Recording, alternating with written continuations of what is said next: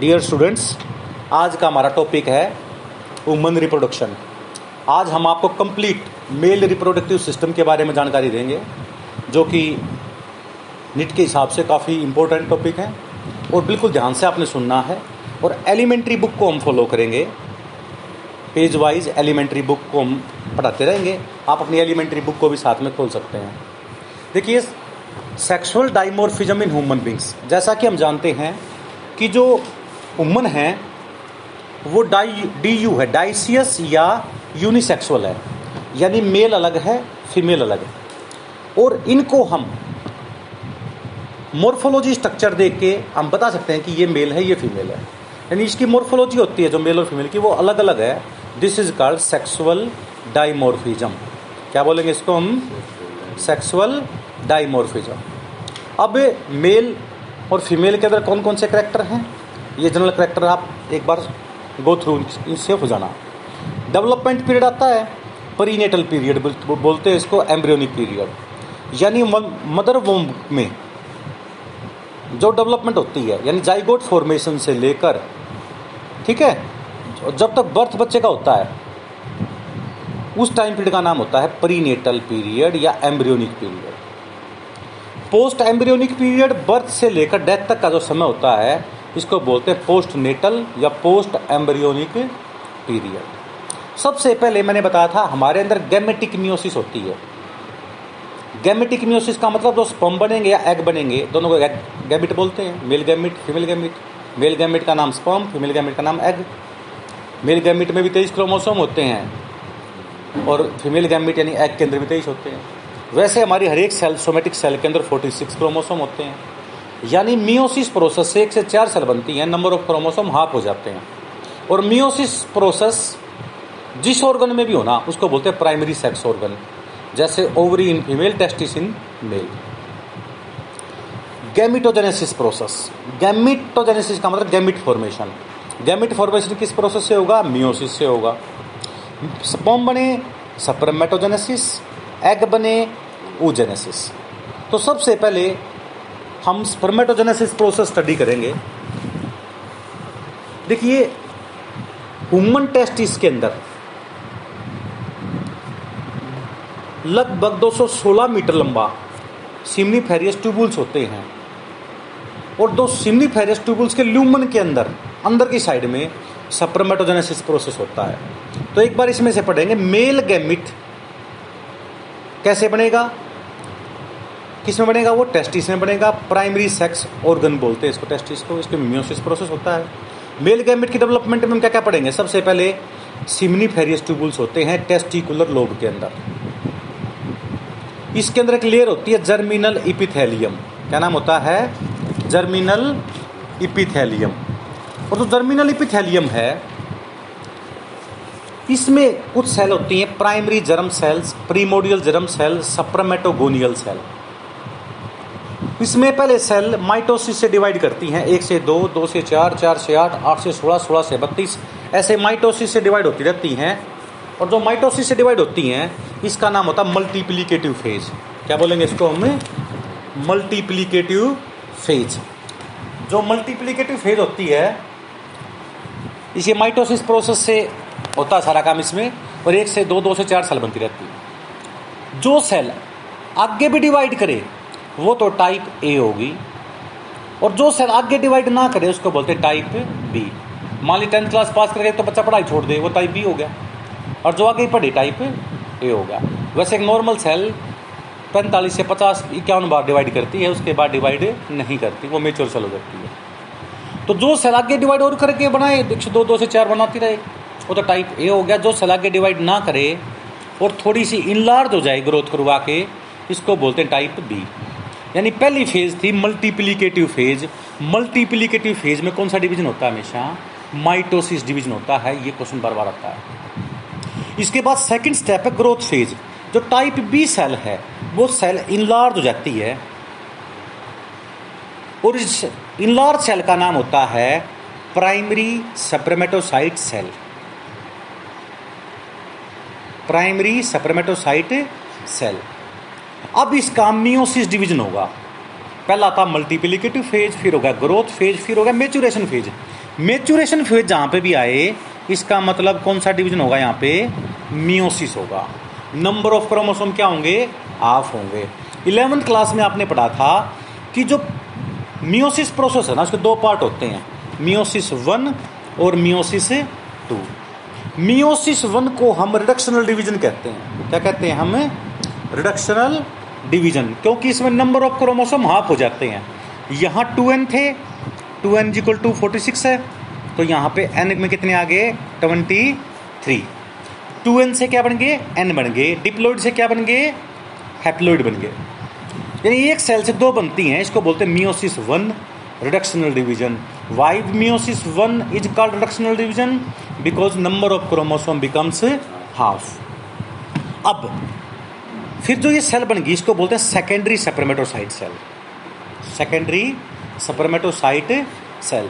अब ये secondary spermatocyte cell फिर डिवाइड करेगी मियोसिस टू डिवीजन से। Meiosis two division equivalent to mitosis division होता है। इक्वलेंट क्यों बोलते हैं, माइटोसिस क्यों नहीं बोलते हैं? क्योंकि माइटोसिस डिप्लोइड सेल का होता है और मियोसिस टू इक्वेशनल डिवीजन जो है वो हैप्लोइड सेल का होता है। इसलिए एक से दो सेल बन जाती हैं, दोनों क्या बनती हैं, हैप्लोइड बनती हैं। इसलिए इस कंप्लीट डिवीजन का नाम मियोसिस वन और टू मिलाकर बोलते हैं कंप्लीट मियोसिस प्रोसेस।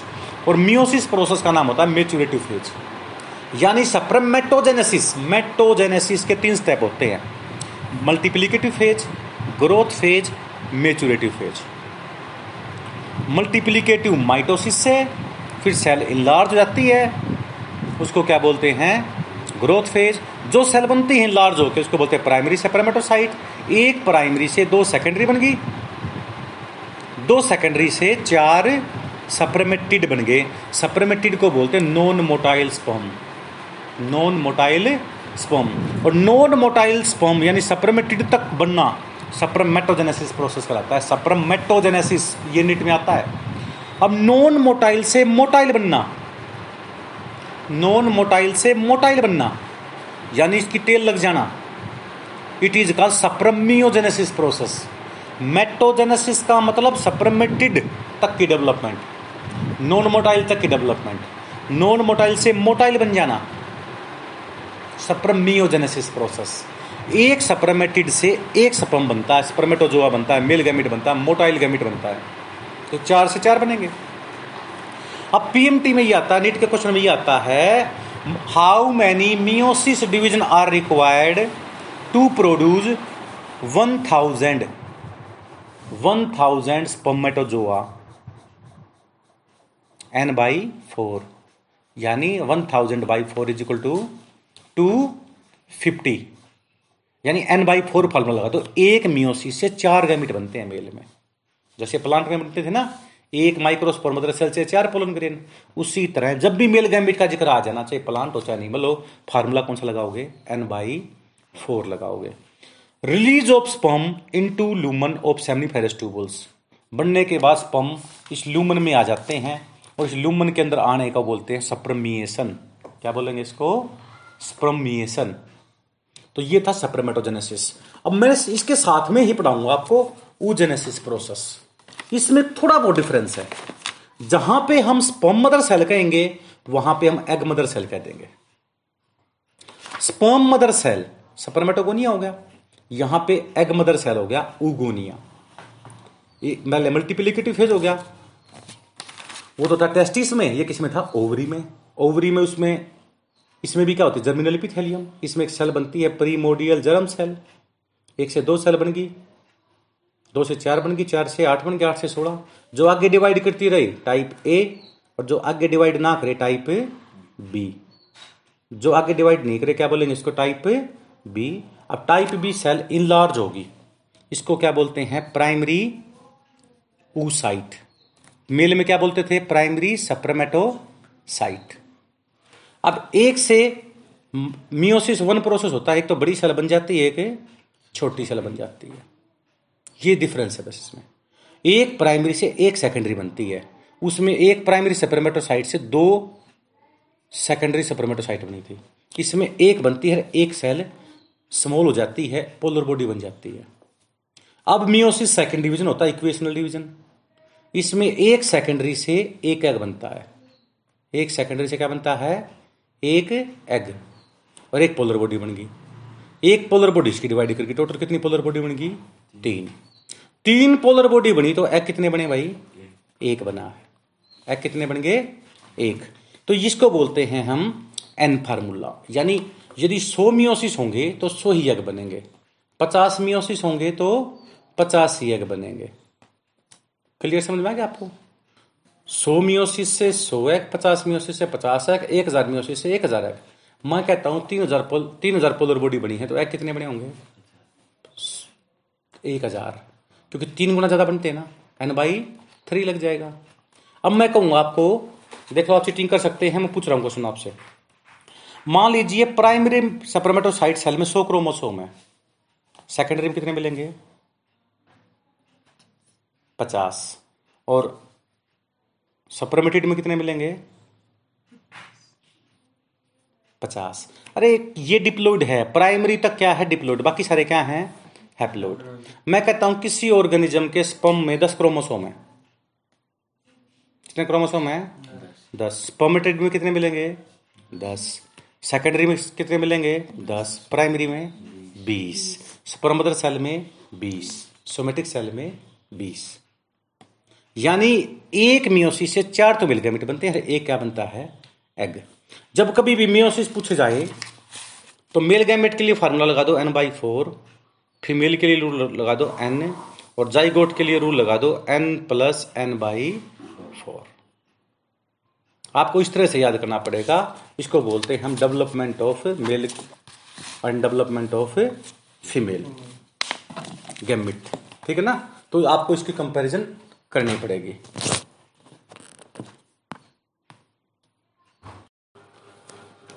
अब नेक्स्ट स्टेप आता है इंसेमिनेशन। इंसेमिनेशन में देखो पहले था गैमेटोजेनेसिस, गैमेट बन गए, मेल गैमेट बन गया स्पर्म और फीमेल गैमेट बन गया एग। अब आता है इंसेमिनेशन। इंसेमिनेशन में transfer of sperm by the male into the genital tract of female. Fertilisation, female और फीमेल गैमेट क्या करते हैं, फैलोपियन ट्यूब में फर्टिलाइज होंगे, इसको बोलते हैं फर्टिलाइजेशन। फर्टिलाइजेशन के बाद क्या बन जाएगा, जाइगोट। अब जाइगोट के बाद, जाइगोट एक ऐसी सेल है जिससे पूरा ऑर्गेनिज्म बन सकता है, इसको हम क्या कहते हैं, टोटिपोटेंट सेल। अब जाइगोट से डिवीजन होगा, माइटोसिस डिवीजन तो होता है पर एक स्पेशल तरह का माइटोसिस डिवीजन है, इसको क्लीवेज कहते हैं हम। कैसे, माइटोसिस से तो क्या बनता है, एक सेल बनती है, दो सेल बनती हैं, एक सेल से कितनी बनती हैं, विद इक्वल साइज। पर क्लीवेज में क्या होता है, एक सेल से दो बनती हैं, सेल का साइज हाफ हो जाता है जैसा पहले था। फिर दो से कितनी बन जाती हैं, चार, फिर और हाफ हो जाता है। यानी अब एक सेल में तो जाइगोट था, उतने ही एरिया के अंदर अब दो, चार, आठ, सोलह, बत्तीस सेल बन जाती हैं। यानी हर बार सेल का साइज उससे आधा हो जाता है जितना पेरेंटल में था। Largest cell in human female is egg.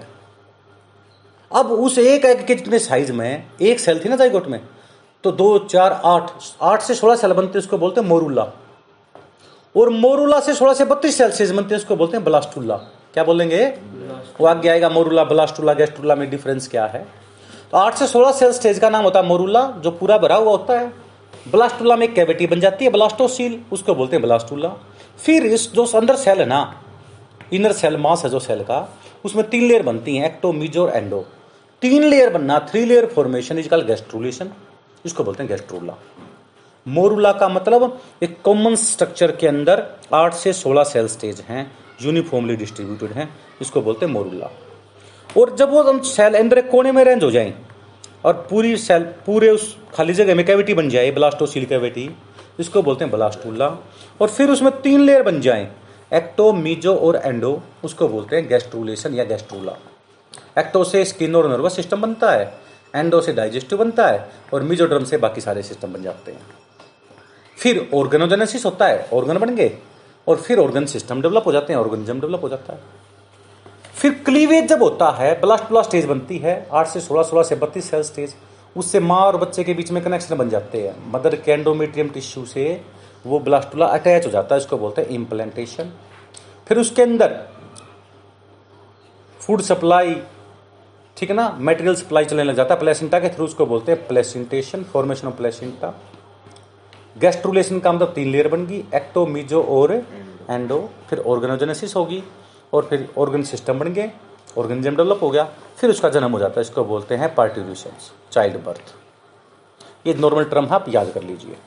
बात आती है मेल रिप्रोडक्टिव सिस्टम की। टेंथ क्लास में आपने पढ़ा था, ये सेक्शन ऐसे काट रखा है पूरा पूरा लॉन्गिट्यूडनली मिडल साइड से। ये टेस्टिस है, टेस्टिस में स्पर्म बनते हैं, प्राइमरी सेक्स ऑर्गन है। टेस्टिस को नीचे जोड़ने के लिए, देखिए उससे पहले थोड़ा सा बताऊंगा मैं आपको, ये तो हमारी थोरेसिक कैविटी होगी जहाँ पे हार्ट होता है, ये एब्डोमिनल कैविटी होगी जिसमें एलिमेंट्री कैनाल, इंटेस्टाइन वगैरह प्रेजेंट होती हैं, और ये टेस्टिस जो होते हैं हैंगिंग पोजिशन में होते हैं। दो डिग्री सेल्सियस टेम्परेचर कम रहता है, एब्डोमिनल का थर्टी सेवन डिग्री है तो इसका थर्टी फाइव डिग्री रहेगा, ताकि स्पर्मेटोजेनेसिस प्रोसेस में प्रॉब्लम में ना आए। बॉडी टेम्परेचर दो डिग्री कम रखते हैं। इसको बोलते हैं सेक्रोटम। क्या बोलते हैं इसको? Scrotum. Scrotum means packing of testis या पाउच ऑफ टेस्टिस। कई कई बंदों के अंदर ये टेस्टिस पेट में रह जाते हैं, एब्डोमिनल टेस्टिस प्रेजेंट होते हैं, हैंगिंग पोजीशन में नहीं आ पाते, वो बंदे स्ट्राइल बन जाते हैं। वैसे एब्डोमिनल कैविटी, ठीक है ना, जैसे हाथी के अंदर एब्डोमिनल कैविटी में होते हैं, डॉल्फिन में भी एब्डोमिनल कैविटी में होते हैं, ब्रीडिंग सीजन में हैंगिंग पोजीशन में आते हैं। वुमन के अंदर ऐसा नहीं होता। एब्डोमिनल कैविटी को टेस्टिस से जोड़ने के लिए, ये भी सीलोम का ही पार्ट है टेस्टिस वाला भी, जो स्क्रोटम के अंदर जो खाली जगह होती है, एक इंगुअल कैनाल होती है, इंगुअल कैनाल। जो ये इंगुअल कैनाल है ना, ये एब्डोमिनल कैविटी को किससे जोड़ती है? टेस्टिस से जोड़ती है, इंगुअल कैनाल। और इस इंगुअल कैनाल के थ्रू कई बार ज़्यादा वजन उठाने से, चोट लगने से, कोई एक्सीडेंट होने की वजह से एब्डोमिनल टिश्यूज इंगुअल कैनाल में घुस जाते हैं।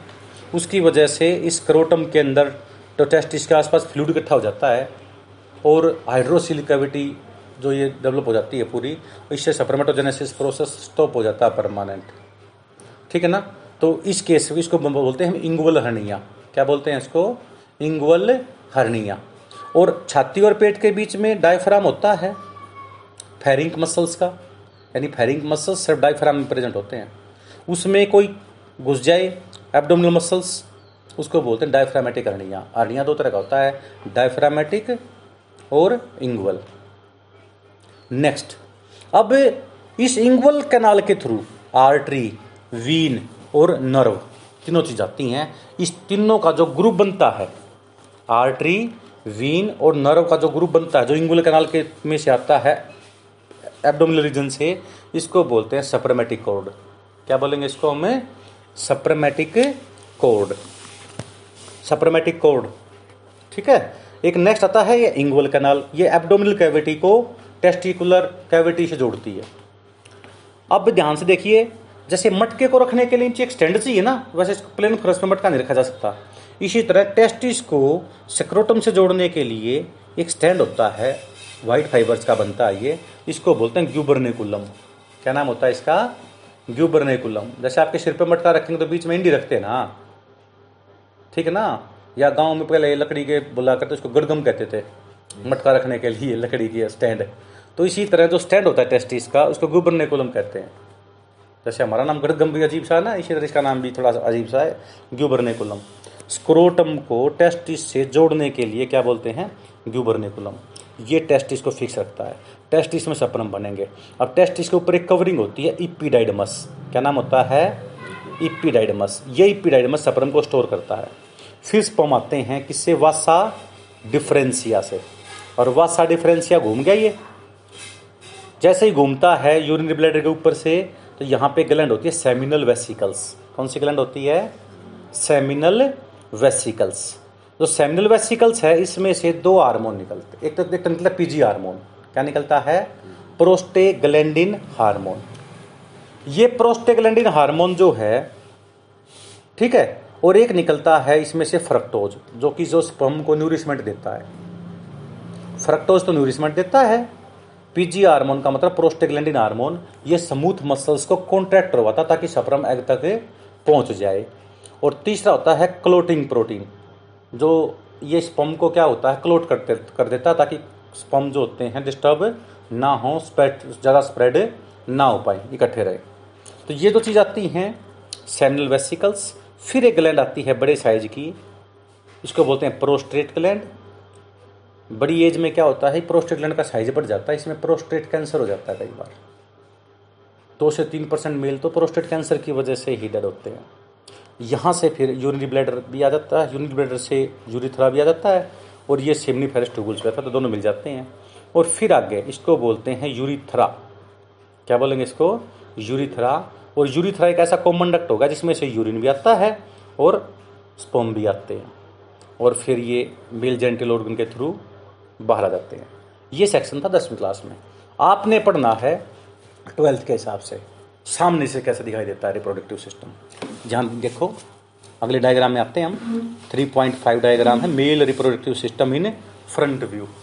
और इस फ्रंट व्यू के अंदर सबसे पहले देखिए ये है टेस्टिस, सपम बन गए। इसमें टेस्टिस नीचे स्टैंड है ग्यूबरनिकुलम, जो इसको होल्ड रखता है। टेस्टिस में जो सपम बनते हैं वो स्टोर कहाँ पे होते हैं, इपिडाइडमस में। किस में स्टोर होते हैं, इपिडाइडमस में। इपिडाइडमस में भी यदि हम बात करें, फिर स्पर्म आ गए वासा डिफरेंसिया में, दो वासा डिफरेंसिया बन गए। जो वासा डिफरेंसिया बन गए, यहाँ पे फिर ग्लैंड आ गई कौन सी, सेमिनल वेसिकल्स। सेमिनल वेसिकल्स साठ परसेंट फ्लूइड बनाती है, इसकी पीएच सात पॉइंट चार होती है, यानी पीएच सात से ऊपर होती है, बेसिक मीडियम होता है। फीमेल वेजनल ट्रैक के अंदर एसिडिक मीडियम होता है, एसिडिक मीडियम में स्पर्म नहीं जा सकते, इसलिए स्पर्म को चलने के लिए कौन सा मीडियम चाहिए, एल्केलाइन मीडियम चाहिए। और एल्केलाइन मीडियम कौन सी ग्लैंड के फ्लूइड से बनता है, सेमिनल वेसिकल्स और प्रोस्टेट ग्लैंड, दोनों में से एल्केलाइन फ्लूइड निकलता है। इवन बल्बो यूरिथ्रल ग्लैंड जो ना, उसमें से भी एल्केलाइन मैटर निकलता है, जो फीमेल के रिप्रोडक्टिव सिस्टम में एल्केलाइन मीडियम करता है, जो सपर्म की मूवमेंट के लिए हेल्पफुल रहता है। अब सेमिनल वेसिकल से बेसिकली एक तो सिक्सटी परसेंट पोर्शन होता है जो भी फ्लूइड निकलेगा। जब मेल में से स्पर्म निकलेंगे, स्पर्म के साथ फ्लूइड निकलता है, फ्लूइड का नाम होता है सेमिनल प्लाज्मा। क्या नाम होता है? और सेमिनल प्लाज्मा जो होता है वो सेमिनल वेसिकल्स, प्रोस्टेट और काउपर ग्लैंड के फ्लूइड को बोलते हैं। पेपर में आता how many sex glands are present in male reproductive system. तीन नहीं है, एक दो तीन चार पाँच होती हैं। दो सेमिनल वेसिकल्स, दो बल्बो यूरिथ्रल ग्लैंड और एक प्रोस्टेट ग्लैंड। लार्जेस्ट ग्लैंड कौन सी है इसमें? प्रोस्टेट है। सेमिनल वेसिकल ग्लैंड से जो फ्लूइड निकलता है वो टोटल फ्लूइड का साठ परसेंट होता है, पीएच सात पॉइंट चार होती है। इसमें से फ्रक्टोज निकलता है जो सपर्म आते हैं ना उनको न्यूरिशमेंट देता है। अब मान लीजिए फीमेल रिप्रोडक्टिव सिस्टम में फ्रक्टोज मिल गया, तो ये रेप का रेप का प्रूफ के रूप तौर पर यूज किया जाता है। फीमेल रिप्रोडक्टिव सिस्टम में यदि फ्रक्टोज प्रेजेंट है तो हंड्रेड परसेंट रेप को मानते हैं, एक साइंटिफिक प्रूफ बन जाता है ये। वैसे all the fruit having fructose, पर ये जो फ्रक्टोज है केवल और केवल सेमिनल वेसिकल ग्लैंड से निकलता है मेल के अंदर। दूसरी बात, इसमें से निकलता है पीजी हार्मोन, क्योंकि जब स्पर्म अंदर जाते हैं तो फीमेल के फैलोपियन ट्यूब में एग होता है, तो वहाँ तक सपर्म को मूव करके जाना है। तो सपर्म की मूवमेंट कब होगी? एक तो मोटिलिटी होनी चाहिए स्पर्म में, एक उसके स्मूथ मसल्स कॉन्टैक्ट करें फीमेल के। और स्मूथ मसल्स कब कॉन्टैक्ट करेंगे? जब प्रोस्टेग्लैंडिन हार्मोन जाएगा, ये स्मूथ मसल्स को कॉन्टैक्ट करवाता है। हमारी एलिमेंट्री कनाल में भी पेरिस्टालसिस मूवमेंट में ये हेल्प करता है पीजी हार्मोन। एक होता है क्लोटिंग प्रोटीन, ये जो क्लोटिंग प्रोटीन होता है ये मैंने बताया था उनको डाइल्यूटेड होने से बस बचाता है सपर्म को। अब आता है प्रोस्टेट ग्लैंड। प्रोस्टेट ग्लैंड का पोर्शन पच्चीस परसेंट फ्लूइड बनाता है, इसकी पीएच छह पॉइंट पाँच होती है, यानी थोड़ी सी एसिडिक होती है। पहले वाली कौन सी थी? एल्केलाइन। और पीजीआर, इसकी वजह से कई बार ना मौत भी हो जाती है। एसिड फॉस्फेटेज नाम के एंजाइम से चेक करते हैं इसको हम, इसका साइज इनलार्ज हो जाता है, इसे नोक्टूरिया, रात को यूरिन आना शुरू हो जाता है बार बार। तो डॉक्टर फिर अल्ट्रासाउंड वगैरह करके फिर चेक करके इसमें से सैंपल लेके फिर चेक करते हैं कैंसर तो नहीं होगा इसमें। यदि हो जाता है तो टेस्टिस को रिमूव कर देते हैं, कैस्ट्रेशन कहते हैं इसको, ताकि कैंसर दूसरी जगह ना फैले। उसके नीचे होती है बल्बो यूरिथ्रल ग्लैंड, इसको हम कहते हैं ऑयली ग्लैंड या काउपर ग्लैंड। ये bulbourethral gland female reproductive system में पाई जाती है। ये ऑयली ग्लैंड होती है, एल्केलाइन फ्लूइड निकालती है और ऑयली मटेरियल निकालती है, यानी it lube it provide lubrication during sexual copulation to reduce frictional force. यानी seminal vesicles fructose, prostate gland, नीचे वाली कौन सी होगी? Cowper gland. अब यहाँ से स्पर्म आएगा यूरिथ्रा में, यूरिथ्रा से मेल जेनिटल ऑर्गन जिसको पिनस कहते हैं उसके थ्रू बाहर आ जाता है। समझ में आ गया बात में। अब आ जाते हैं, जब ये रिप्रोडक्टिव सिस्टम आपने पढ़ लिया, यहाँ से स्पर्म आए और ये यूरिनोजेनिटल सिस्टम कहेंगे इसको, क्योंकि इसमें से यूरिन भी आता है और जेनेटिकल का मतलब गैमेट भी आते हैं, इसलिए मेल रिप्रोडक्टिव सिस्टम और ह्यूमन का दूसरा नाम क्या होता है, यूरिनोजेनिटल सिस्टम। ये बात पक्की एक बार तो या यूरिन आएगा तो सप्रम नहीं आएंगे, सप्रम आ रहे हैं तो, तो यूरिन नहीं आएगा, दोनों इकट्ठे आ जाए तो पैथोलॉजिकल कंडीशन है, दिखाना पड़ेगा डॉक्टर को। अब आ जाते हैं सेक्शन ऑफ टेस्टिस। भी टेस्टिस में ऐसा क्या होता है, ठीक है ना, टेस्टिस में ऐसा होता क्या है, जब टेस्टिस का सेक्शन देखते हैं हम, ये टेस्टिस था, जब हमने ऊपर से इसको काट दिया तो हमने देखा सबसे आउटर मोस्ट कवरिंग का नाम टूनिका वेजिनालिस है। कौन सा है, देखो वेजिनल, वेजिनल ट्रैक फीमेल के अंदर होती है ना, इसलिए कई बार आ जाता है टूनिका वेजिनालिस फाउंड इन। आप वेजिनालिस टर्म देखकर किस में बता देते हो, फीमेल बता देते हो, नहीं, it is found in male testis covering है ये। टू सबसे आउटर मोस्ट कवरिंग का नाम क्या हुआ टेस्टिस का, टूनिका वेजिनालिस, क्या बोलेंगे, टूनिका वेजिनालिस। उससे बीच वाली लेयर का नाम tunica albuginea. Well developed layer कौन सी होती है, सबसे टूनिका एल्बुजिनिया, और लास्ट वाली जिसमें ब्लड सप्लाई होती है मैक्सिमम, टूनिका वेसोकुलेसा। तीन आउटर मोस्ट लेयर कवरिंग बताइए ऊपर से नीचे टेस्टिस में, tunica vaginalis, tunica albuginea, tunica vasculosa. Vasculosa तो नाम नाम की होती है, कहीं कहीं ब्लड सप्लाई होती है, मेन डेवलप कौन सी होगी, टूनिका एल्बुजिनिया। लेट्स सपोज करो ये टूनिका एल्बुजिनिया है, ये फोल्डिंग होगी ऐसे, फोल्डिंग होने से क्या बच गई, बीच में कैविटी नहीं बन गई, इस कैविटी बनने का नाम बोलते हैं टेस्टिकुलर लोब बन गई। क्या बन गई है, टेस्टिकुलर लोब। ऐसी ऐसी दो सौ से ढाई सौ टेस्टिकुलर लोब होती हैं वुमन के एक टेस्टिस में। Testicular lobe in folding of tunica albuginea से बनी है, समझ में आ गई। In folding of tunica albuginea से क्या बनी है, टेस्टिकुलर लोब बनी है। एक टेस्टिकुलर लोब का जब हम ऐसे सेक्शन काटते हैं ना, तो हम देखते हैं this is the section of testicular lobe. इसमें एक दो तीन चार पाँच छः सेमिनिफेरस ट्यूबुल्स दिखा रखे हैं, क्योंकि जो एक से टेस्टिकुलर लोब है उसमें एक दो तीन चार मैक्सिमम, अदर मैमल्स में तो तीन से दस तक भी हो सकते हैं, वुमन में एक से चार तक होते हैं, एक दो तीन भी दिखा रखे हैं आपकी बुक में, कई बुक में एक से पाँच दिखा रखे हैं। एक टेस्टिकुलर लोब के अंदर, एक टेस्टिकुलर लोब के अंदर एक से तीन चार तक क्या होते हैं, सेमिनिफेरस ट्यूबुल्स होते हैं। क्या होते हैं, सेमिनिफेरस ट्यूबुल्स। एक सेमिनिफेरस ट्यूबुल्स का जब सेक्शन काटते हैं हम, तो अंदर स्पेशल तरह के सेल होती हैं, इसका नाम होता है सर्टोली सेल। क्या नाम होता है इसका, सर्टोली सेल। क्या बोलेंगे, सेमिनिफेरस ट्यूबुल्स के अंदर साइड में, ल्यूमन की साइड में सर्टोली सेल होते हैं। ये सर्टोली सेल स्पर्म को न्यूरिशमेंट प्रोवाइड करते हैं, स्पर्म को क्या देते हैं, ये न्यूरिशमेंट प्रोवाइड करते हैं। सेमिनिफेरस ट्यूबुल्स के बाहरी साइड में छोटी छोटी राउंडेड सेल होती हैं, इस सेल का नाम होता है लिडिक सेल। इस सेल का नाम क्या होता है, लिडिक सेल, इंटरस्टिशियल सेल। जो लिडिक सेल है या इंटरस्टिशियल सेल है, इसमें से एंड्रोजन निकलते हैं। एंड्रोजन को हम बोलते हैं टेस्टोस्टेरोन। एंड्रोजन को क्या बोलते हैं, हमें टेस्टोस्टेरोन। टेस्टोस्टेरोन से मेल सेक्स करैक्टर डेवलप होते हैं, स्पर्म बनेंगे, ठीक है ना। सेकेंडरी सेक्सुअल करैक्टर में मूंछ डाढ़ी आ जाएंगी, आवाज़ का भारीपन हो जाएगा, मतलब सेक्सुअल मेच्योरिटी को, प्यूबर्टी को दिखाते हैं। टेस्टोस्टेरोन जिस आदमी के अंदर नहीं निकलेगा, ऐसे बंदे स्ट्राइल बन जाएंगे, ठीक है ना। तो मेल के लिए सबसे बड़ा करैक्टर कौन सा होता है, एंड्रोजन निकलना। एंड्रोजन को हम क्या कहते हैं, मेल सेक्स हार्मोन। इसका एग्जाम्पल क्या है, टेस्टोस्टेरोन। क्या बोलेंगे, टेस्टोस्टेरोन।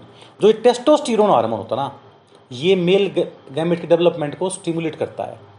अब जो अंदर वाली सर्टोली सेल है, इसके अंदर से एक क्या करते हैं, एक का काम मेन होता है सप्रम को न्यूरिशमेंट देना, और इसमें से एंड्रोजन बाइंडिंग प्रोटीन निकलता है, A B P, androgen binding protein. Androgen क्या होता है, टेस्टोस्टेरोन। जो टेस्टोस्टेरोन लीडिंग सेल निकाला था इसको कौन स्टोर कर लेता है, फिर सेरोटोनिन सेल स्टोर कर देता है और ये स्टिमुलेट करता है किसको, स्पर्मेटोजेनेसिस प्रोसेस को। यहाँ से स्पर्म बनना क्या हो जाता है, स्टोर हो जाता है, मतलब शुरू हो जाता है।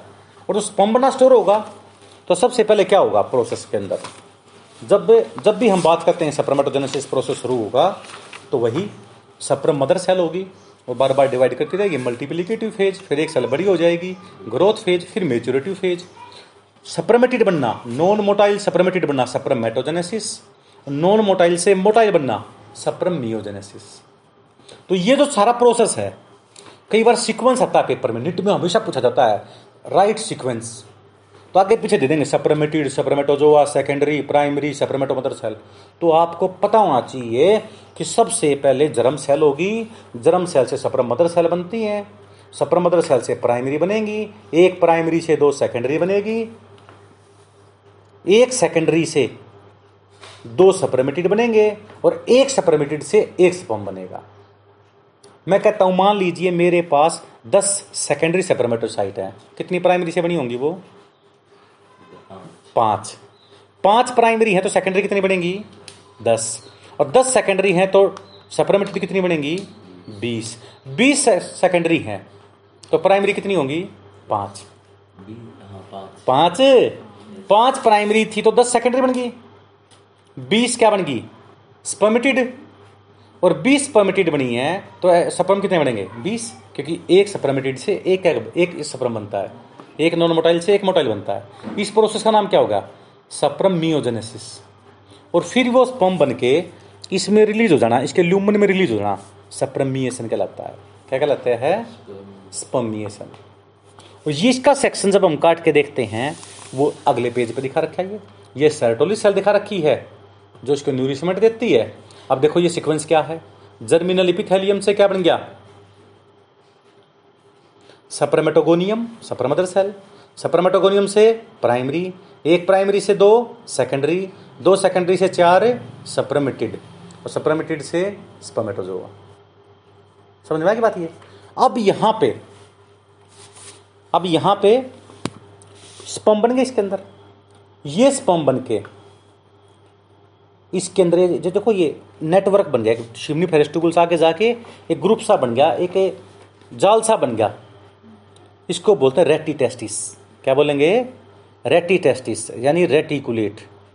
रेटिकुलेशन का मतलब होता है एक जाल बन गया, जंजाल सा बन गया, उसके अंदर क्या हो गया स्पर्म स्टोर हो गए। यहाँ तक नॉन मोटाइल है अभी तक स्पर्मेटेड। फिर यहाँ पे वसा इफरेंसिया में आ गए, देखो एक दो तीन चार दिखा रखे ना, ऐसे ऐसे वसा इफरेंसिया में आ गए, वसा इफरेंसिया। और वसा इफरेंसिया में जब आएंगे तो यहाँ पे क्या हो जाएगा भाई, फिर आ जाएंगे इपिडाइडमस में। किस में आ जाएंगे, इपिडाइडमस में। वसा इफरेंसिया में आते आते इनकी टेल लग चुकी होती है, दे हैव बिकम मोटाइल। और epididymis is the covering of testis, इसके ऊपर वाले भाग का नाम होता है कैपुट, बीच वाले का नाम कोर्पस, नीचे का नाम कौजा। कैपुट, कोर्पस, कौजा किसके पोर्शन है ये, इपिडाइडमस के। इपिडाइडमस क्या होता है, टेस्टिस की कवरिंग, टेस्टिस की कवरिंग जिसमें स्पर्म स्टोर होता है, क्या बोलते हैं इसको, इपिडाइडमस। इपिडाइडमस के तीन पोर्शन हो गए, कैपुट, कोर्पस, कौजा। कौन कौन सा भाई, कैपुट, कोर्पस, कौजा। ये सेक्शन दिखा रखा है इस टेस्टिस का, काट के बिल्कुल बीच में से, यानी टूनिका वेजनलिस, एल्बुजिनिया वेसिकुलस, अब तीन लेयर होगी। टूनिका एल्बुजिनिया वेल डेवलप्ड होती है, वो इनर फोल्डिंग होकर क्या बना दिया उसने, टेस्टिकुलर लोब। एक टेस्टिकुलर लोब के अंदर एक से चार पांच तक क्या हो गए, सेमिनिफेरियस ट्यूबुल्स। एक सेमिनिफेरियस ट्यूबुल्स का सेक्शन देखते हैं, उसके अंदर सेरोटोनिन सेल होती हैं जो एंड्रोजन बाइंडिंग प्रोटीन निकालती हैं, जो टेस्टोस्टेरोन को स्टोर करके स्पर्मेटोजेनेसिस प्रोसेस को स्टार्ट कर देती हैं। अब स्पर्म बनते बनते ल्यूमन में आ गए। बाहर वाली सेल होती हैं इंटरस्टिशियल लीडिंग, इन दो सेलों में से हर बार पेपर में आता है। सेरोटोनिन सेल तो न्यूरिशमेंट देती हैं और इंटरस्टिशियल या लीडिंग सेल टेस्टोस्टेरोन को सिक्रेट करती हैं।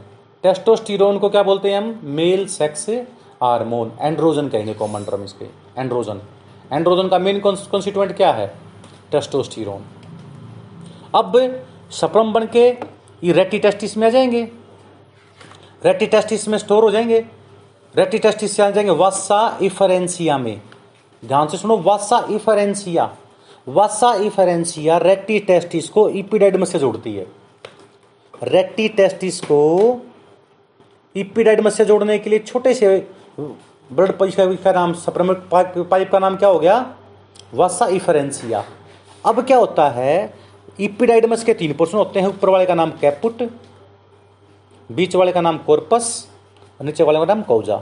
ये सरफेस एरिया बढ़ाती हैं ताकि मैक्सिमम स्पर्म स्टोर हो सके, और फिर स्पर्म जब स्टिमुलस मिलता है तो वासा डिफरेंसिया के थ्रू चलते हैं, और वासा डिफरेंसिया से आके इसमें सेमिनल वेसिकल्स, प्रोस्ट्रेट और काउपर ग्लैंड का फ्लूइड मिल जाता है।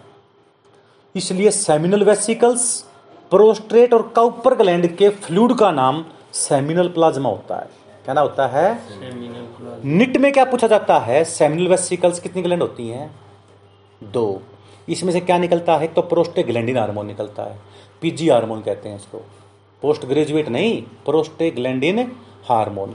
ये हार्मोन स्मूथ मसल्स को कॉन्ट्रैक्ट करवाता है फीमेल के अंदर जाके रिप्रोडक्टिव सिस्टम में, ताकि सपर्म अंडे तक पहुंच जाए।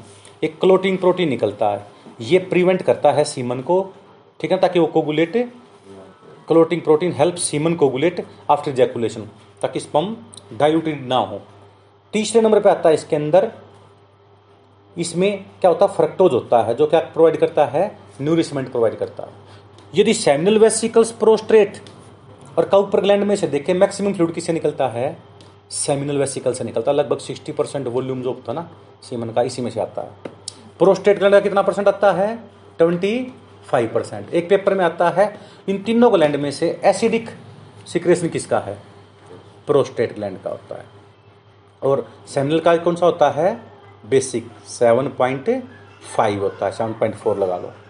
और लास्ट वाली ग्लैंड कौन सी है, bulbourethral gland, Cowper gland. ये इन वुमन फीमेल में भी होता है, ये ये वाली ग्लैंड जो होती है वुमन फीमेल में भी क्या होती है, एग्जिस्ट होती है, जिसमें से ऑयली मटेरियल निकलता है। और जो ऑयली मटेरियल होता है वो क्या करता है, फ्रिक्शनल फोर्स को कम करता है ड्यूरिंग सेक्सुअल कोपुलेशन, ठीक है ना। और तीनों के seminal vesicles, prostate, Cowper gland के तीनों के फ्लूइड को मिलाकर हम सेमिनल प्लाज्मा कहते हैं। सेमिनल इसलिए बोलते हैं क्योंकि ज्यादातर पोर्शन किसका बनता है, सेमिनल वेसिकल्स का बनता है। प्राइमरी सेक्स ऑर्गन क्या है, टेस्टिस, ओवरी। क्यों बोलते हैं प्राइमरी इनको, क्योंकि इनमें मियोसिस प्रोसेस होता है। मियोसिस प्रोसेस से क्या हो जाता है, नंबर ऑफ क्रोमोसोम हाफ हो जाते हैं और स्पर्म बनते हैं, उधर से क्या बनता है, एग बनता है। अब सप्रमेटोजेनेसिस, नॉन मोटाइल सप्रमेटेड बनना, नॉन मोटाइल से मोटाइल बनना, सप्रमियोजेनेसिस प्रोसेस। फिर उसका सेमिनिफेरियस ट्यूबुल्स के अंदर निकलना, सप्रमिएशन। मेल सेक्स हार्मोन किससे निकलता है, इंट्रास्टिटियल या लीडिक सेल से निकलता है। उसको स्टोर कौन करता है, सर्टोली सेल, और सप्रमेटोजेनेसिस प्रोसेस को स्टार्ट कर देते हैं।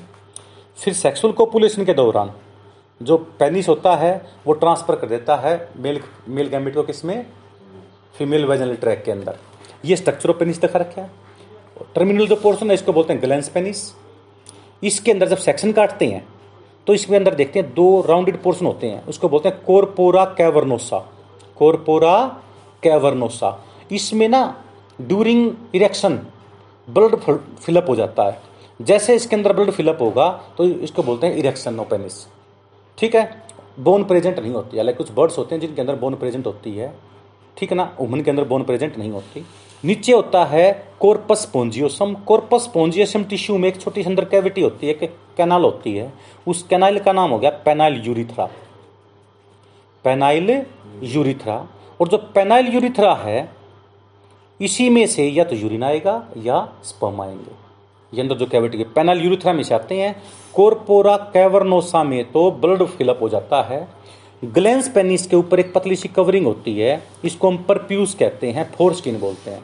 मुस्लिम जो होते हैं ना, अपने जो बच्चे पैदा होते हैं उनको तुरंत परप्यूस रिमूव कर देते हैं, ठीक है ना, पहचान करने के लिए हिंदू है ये मुस्लिम है, ये उनका धर्म कहता है, क्या कहते हैं उसके बारे में उनको टिप्पणी नहीं करना चाहते, ठीक है ना। तो ये परप्यूस रिमूव करते हैं वो बच्चे को पैदा होते ही, तो पहचान करने के लिए भाई this is a Hindu, this is Muslim, इस तरह की कुछ रिवाजें उनकी। नेक्स्ट है यूरिथ्रा के तीन पोर्शन होते हैं। यूरिथ्रा होता है यूरिनरी ब्लैडर से आगे का जो पाइप होता है ना, उसको हम यूरिथ्रा कहते हैं। जैसे आपने सुना हो दसवीं क्लास में, किडनी से जो पाइप आते हैं यूरिट यूरिन रिप्लेटर, यूरेटर होता है ना, वो क्या बोलते हैं, यूरेटर। किडनी से यूरिनरी ब्लैडर तक यूरेटर, यूरिनरी ब्लैडर से जो आगे जाएगा उसको बोलते हैं यूरिथ्रा। यूरिथ्रा के तीन पोर्शन होते हैं। सबसे पहला होता है प्रोस्ट प्रोस्टेटिक यूरिथ्रा, यानी जिसके साथ में क्या होता है, प्रोस्टेट ग्लैंड होती है। उससे आगे वाले का नाम होता है मेम्ब्रेनस यूरिथ्रा, यानी एकदम मेम्ब्रेनस पोर्शन है। और लास्ट वाले का नाम क्या होगा, पेनाइल यूरिथ्रा। ये वही पेनाइल यूरिथ्रा है जिसमें से यूरिन या स्पर्म बाहर निकलते हैं। ये ट्रांसफर सेक्शन दिखा रखा है आपने इसका। नेक्स्ट आता है इसके अंदर सीमन। सीमन के अंदर क्या होता है, स्पर्म। एक बार जब स्पर्म निकलते हैं ना तो तीन सौ से चार सौ मिलियन स्पर्म निकलते हैं। कई बुकों में दो सौ से तीन सौ निकलते हैं कहते हैं, कई बुकों में तीन सौ से चार सौ मिलियन स्पर्म निकलते हैं। एक तीन एम एल फ्लूइड के अंदर, तीन एम एल फ्लूइड के अंदर चार सौ मिलियन स्पर्म होते हैं। और फ्लूइड होता है, फ्लूइड को क्या बोलते हैं, सेमिनल प्लाज्मा। इस सेमिनल प्लाज्मा में कितना, किस किस का फ्लूइड होता है, सेमिनल वेसिकल्स का प्रेजेंट होता है, प्रोस्टेट ग्लैंड का प्रेजेंट होता है और काउपर ग्लैंड का प्रेजेंट होता है। काउपर ग्लैंड साठ परसेंट पोर्शन तो किसका बनता है, सेमिनल वेसिकल्स का, प्रोस्टेट का पच्चीस परसेंट और बाकी का काउपर ग्लैंड। अब वही बात जो मैंने अभी बताई थी सेक्शन के अंदर, इंटरस्टिशियल सेल सेमिनिफेरिस्टुबल्स के बाहर होती हैं और सेमिनिफेरिस्टुबल्स के अंदर क्या होती हैं, सेरोटोली सेल। देखो ये दिखा दिया। हाइपोथैलेमस, ब्रेन के हमारे ग्रंथला से पढ़ा था, अब तीन पोर्शन होते हैं, फोर ब्रेन, मिड ब्रेन और हिंड ब्रेन। फोर ब्रेन के अंदर एक पोर्शन होता है सेरिब्रम हेमिस्फीयर, एक होता है ओल्फैक्टरी लोब वगैरह जो प्रेजेंट होती हैं, और एक डायनसेफलोन होता है। डायनसेफलोन के तीन पोर्शन होते हैं, एपिथैलेमस रूफ होगी, थैलेमस स्ट्रक्चर बीच का हो गया, और हाइपोथैलेमस होता है बीस। डायनसेफलोन के तीन पोर्शन होते हैं, फोर ब्रेन का पार्ट है डायनसेफलोन, एपिथैलेमस, थैलेमस और हाइपोथैलेमस। हाइपोथैलेमस पूरे ब्रेन का रिले सेंटर है। रिले सेंटर का मतलब जो भी सूचना जाएगी ना बाहर वो हाइपोथैलेमस के थ्रू जाएगी, और हाइपोथैलेमस सारी सूचना किसको देगा, पिट्यूटरी ग्लैंड को देगा। किसको देगा, इसलिए पिट्यूटरी ग्लैंड को मस्टर ग्लैंड कहते हैं, हाइपोफाइसिस ग्लैंड भी बोलते हैं। पिट्यूटरी ग्लैंड मस्टर ग्लैंड है, सबसे छोटी एंडोक्राइन ग्लैंड है, सबसे लार्जेस्ट एंडोक्राइन ग्लैंड थायराइड है, सबसे लार्जेस्ट एक्सोक्राइन ग्लैंड लीवर है, सबसे लार्जेस्ट ऑर्गन स्किन है। तो ये सब लार्जेस्ट जो एंडोक्राइन ग्लैंड है पिट्यूटरी, इस पिट्यूटरी की आप देखोगे तीन पार्ट होते हैं, anterior lobe, middle lobe, posterior lobe. Pituitary से एक हार्मोन निकलता है एलएच और एफएसएच हार्मोन। एलएच हार्मोन काम करता है लीडिंग सेल के ऊपर। लीडिंग सेल का दूसरा नाम क्या है, इंटरस्टिशियल सेल। लीडिंग सेल का दूसरा नाम क्या हो गया, इंटरस्टिशियल सेल। इसमें से निकलता है टेस्टोस्टेरोन। और जो एफएसएच हार्मोन जाता है सेरोटोली सेल के पास। ये सेरोटोली कहाँ है, सेमिनिफेरिस्टुबल्स के अंदर है। ये क्या करती है, टेस्टोस्टेरोन को स्टोर करके स्पर्मेटोजेनेसिस प्रोसेस को स्टार्ट करती है। पता लग गया। जब ज़्यादा हार्मोन बन जाता है तो इनिबिन, इनिबिटरी इफेक्ट जाता है, भी और स्पर्म मत बढ़ाओ, ये बहुत हमारे पास स्टोर होने के लिए। पता लग गया। उसी तरह सेक्सुअल मेच्योरिटी मेल के अंदर तो आती है चौदह पंद्रह साल में, फीमेल में आती है बारह तेरह साल में। और जो ब्लाइंड फीमेल होती है उनके अंदर और दस जल्दी आ जाती हैं, या ब्लाइंड मेल होंगे ना जो, उनके अंदर सेक्सुअल मैच्योरिटी और एक दो साल पहले आती है। ठीक है ना, वो हम एंडोक्राइन सिस्टम पढ़ाएंगे। मेल सेक्स एक्ट में क्या होता है, इरेक्शन ऑफ पेनिस, यानी कोरपोरा कैवसम में ब्लड फिलअप हो जाता है। सेक्सुअल कोपुलेशन जब होता है तो उसमें स्पर्म बाहर निकलते हैं, इजैकुलेशन बोलते हैं इसको। Sexual excitement peak point when sperm discharge takes place, it is called orgasm. ये पेपर में आता है कई बार। उसके बाद होता है सब्सिडेंस ऑफ इरेक्शन, पे ब्लड वापस चला जाता है और जो होता है इरेक्शन रिड्यूस हो जाता है, सब्सिडेंस हो जाता है उसका। डिसऑर्डर क्या है, कई बार प्रोस्टेट ग्लैंड के अंदर कैंसर हो जाता है भाई, इनलार्ज हो जाता है प्रोस्टेट ग्लैंड, साइज बढ़ जाता है। तो प्रो बिनिंग ट्यूमर दो तरह का होता है, benign tumour, malignant tumour. Benign tumour का मतलब तो गांठ एक जगह है, वो फैल नहीं रही। मैलिग्नेंट का मतलब तो फैलने लग जाए, फैलने वाला कैंसर। बिनिंग प्रोस्टेट हाइपरट्रोफी, यानी एक गांठ बन जाती है, प्रोस्टेट ग्लैंड का साइज बढ़ जाता है, इससे यूरिन आने में प्रॉब्लम बन जाती है, नोक्टूरिया, रात को यूरिन बार बार निकलता है, डिफिकल्ट और पेनफुल मिक्टूरेशन होता है इसमें। एक होता है प्रोस्टेट ग्लैंड में कैंसर बन जाए तो बोलते हैं मेलिग्नेंट प्रोस्टेट कैंसर बन जाता है ये। इसमें टेस्टिस पूरा रिमूव करना पड़ता है। दो से तीन परसेंट मेल की डेथ डेथ होती है ना प्रोस्टेट कैंसर से होती है। ये फीमेल में नहीं हो सकता क्योंकि फीमेल में प्रोस्टेट ग्लैंड नहीं होती। इम्पोर्टेंसी, आजकल क्या होता है, हम ये जैसे जितना भी हम जंक फूड वगैरह ये खाते हैं या लेक ऑफ एक्सरसाइज या फूड अडल्ट्रेशन की वजह से इनेबिलिटी टू अचीव और इरेक्शन ऑफ पेनिस, यानी हाँ ये साइकोलॉजिकल भी है और हार्मोनल की कमी की वजह से, जैसे टेस्टोस्टेरोन की कमी हो जाए। अभी जैसे गुरुग्राम में बेंगलोर में एक सर्वे हुआ था, उसमें जितने कंपनियों में बारह बारह पंद्रह पंद्रह घंटे काम करते हैं ना बच्चे, तो उनका जब टेस्टोस्टेरोन चेक किया गया ठीक ना, तो काफ़ी लो मिला। जो एक्सरसाइज करते हैं वो ठीक है, जो बैठे रहते हैं लैपटॉप वगैरह पे तो हार्मोन लेवल डिस्टर्ब हो जाता है। तो जो ये चीज़ आती हैं इसको बोलते हैं इम्पोटेंसी। इम्पोटेंसी में क्या होता है, inability to erect the penis, ठीक है ना। और इसके लिए फिर पीछे टैबलेट भी आ गई थी, जैसे जैसे क्या नाम था वियाग्रा वगैरह के काफ़ी साइड इफेक्ट की रिसर्च चलती रहती हैं। एक होता है sterility in male, sterility is inability of sperm या inability of sperm to fertilise with the ovum. Sperm तो निकलते हैं पर वो स्पर्म इतने मोटाइल नहीं होते कि वो एक के साथ फ्यूज आ जाए, उसका नाम क्या होता है स्टेरिलिटी। इंपॉर्टेंस होता है इरेक्शन ना हो पाना और स्पर्म फ्यूज ना होना, बोलते क्या बोलते हैं स्टेरिलिटी। इंगुअल हर्निया मैंने बताया था, एब्डोमिनल कैविटी को टेस्टिस का कैनाल से जोड़ने के लिए इंगुअल कैनाल होती है। इस इंगुअल कैनाल इंगुअल जो कैनाल होती है इसमें कोई पेट के मसल्स वगैरह घुस जाएँ तो ये ब्लॉकेज हो जाती है, इसका नाम होता है इंगुअल हर्निया। और कई बार क्या होता है चालीस पैंतालीस पचास साल की एज के बाद androgen deficiency in ageing males, जो आदमी बूढ़े होने लग जाते हैं उनमें टेस्टोस्टेरोन की क्या होने लग जाती है, कमी होने लग जाती है। इसको एडम बोलते हैं। जिस तरह वुमन फीमेल के अंदर पैंतालीस साल के बाद एग नहीं निकलते ना, उसको मीनोफेज बोलते हैं, तो इसको मेल मीनोफेज कहते हैं एडम को। टेस्टिस यदि पेट के अंदर ही रह जाएं इसको बोलते हैं क्रिप्टोरिडिज्म। क्या बोलेंगे इसको हमें, क्रिप्टोरिडिज्म। हैंगिंग पोजीशन में ना आ पाए इसलिए टेम्परेचर कांस्टेंट रहेगा। पर अदर मैमल्स में जैसे हम डॉल्फिन की कहें, एलिफेंट की कहें कहें व्हेल के अंदर कहें, वो टेस्टिस पेट में ही होते हैं, उसको बोलते हैं क्रिप्टोरिडिज्म। और एक पार्टिकुलर सीजन में ही वो हैंगिंग पोजीशन में आते हैं। ऐसे पीरियड का नाम रटिंग पीरियड होता है। क्या नाम होता है इसका, रटिंग पीरियड। और हाइड्रोसील, यदि टेस्टिस के अंदर पानी भर जाए तो क्या बोलेंगे इसको हमें, हाइड्रोसील बोल लेंगे। इसमें आपने कुछ भी नहीं करना। जब सप्रम का डायग्राम देखते हैं तो सिर्फ और सिर्फ चार पोर्शन, इसके अंदर तीन पोर्शन होते हैं, हेड, नेक, मिडल पीस और चौथी को टेल बोल देते हैं। क्या क्या, हेड, नेक, मिडल पीस और टेल। स्पर्म के डायग्राम में हेड के अंदर होता है एक्रोसोम। एक्रोसोम गोल्गी बॉडीज से बनता है। एक्रोसोम किससे बनता है, गोल्गी बॉडीज। और ये गोल्गी बॉडी जो एक्रोसोम, इसमें ऐसे एंजाइम होते हैं जो अंडे की मेम्ब्रेन को तोड़ देते हैं। अब जो अंडे की मेम्ब्रेन होती है उसमें हम जब कल रिप्रोडक्टिव सिस्टम फीमेल का पढ़ेंगे, उसमें कौन कौन से लेयर होते हैं, corona radiata, zona pellucida, vitelline membrane. Corona radiata, zona pellucida और विटलाइन मेम्ब्रेन, इन तीनों मेम्ब्रेन को तोड़ने के लिए एंजाइम होते हैं एक्रोसोम में। फिर जो न्यूक्लियस होता है, इस न्यूक्लियस में तेईस क्रोमोसोम होते हैं। नेक रीजन के अंदर एक तो ऊपर एक नीचे, ऊपर वाले का नाम प्रोक्सिमल सेंट्रियोल, नीचे वाले का नाम डिस्टल सेंट्रियोल, दो सेंट्रियोल होते हैं नेक रीजन में। और अब आता है मिडल पीस। मिडल पीस में टेढ़े मेढ़े जिगजैग शेप शेप में माइटोकॉन्ड्रिया अरेंज होते हैं। और माइटोकॉन्ड्रिया को हम क्या कहते हैं, power house of the cell. इसलिए सप्रम को एनर्जी कौन देता है, मिडल पीस देता है। कौन देता है, मिडल पीस। और टेल मूवमेंट करने में हेल्प करती है। तो सप्रम की मोटिलिटी चेक करते हैं, स्पर्म काउंट जो चेक करवाते हैं ना मेल के। कई बार मान लीजिए फर्टाइल कपल ना हो, मतलब उनके अंदर ये लगा लीजिए इनफर्टिलिटी हो, बच्चे पैदा नहीं कर पाते हो, तो मेल के भी चेकअप होते हैं फीमेल के भी। तो वे स्पर्म काउंट देखते हैं भी कितने मूवमेंट करते हैं कितने नहीं। तो हेड, नेक, मिडल पीस और टेल। अब पेपर में आता है which is called power house of the sperm.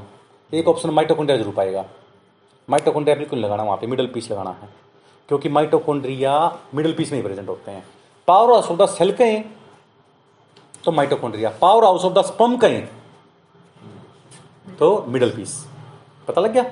तो हेड, नेक, नेक में क्या बात खास होती है, तो प्रोक्सिमल सेंट्रल होता है कि डिस्टल सेंट्रल होता है। मिडल पीस में क्या होते हैं, दस बीस माइटोकॉन्ड्रिया प्रेजेंट होते हैं, स्पाइरली अरेंज्ड। और नीचे क्या होती है, टेल। नॉन मोटाइल से, यहां देखो ध्यान से, नॉन मोटाइल से मोटाइल बने थे।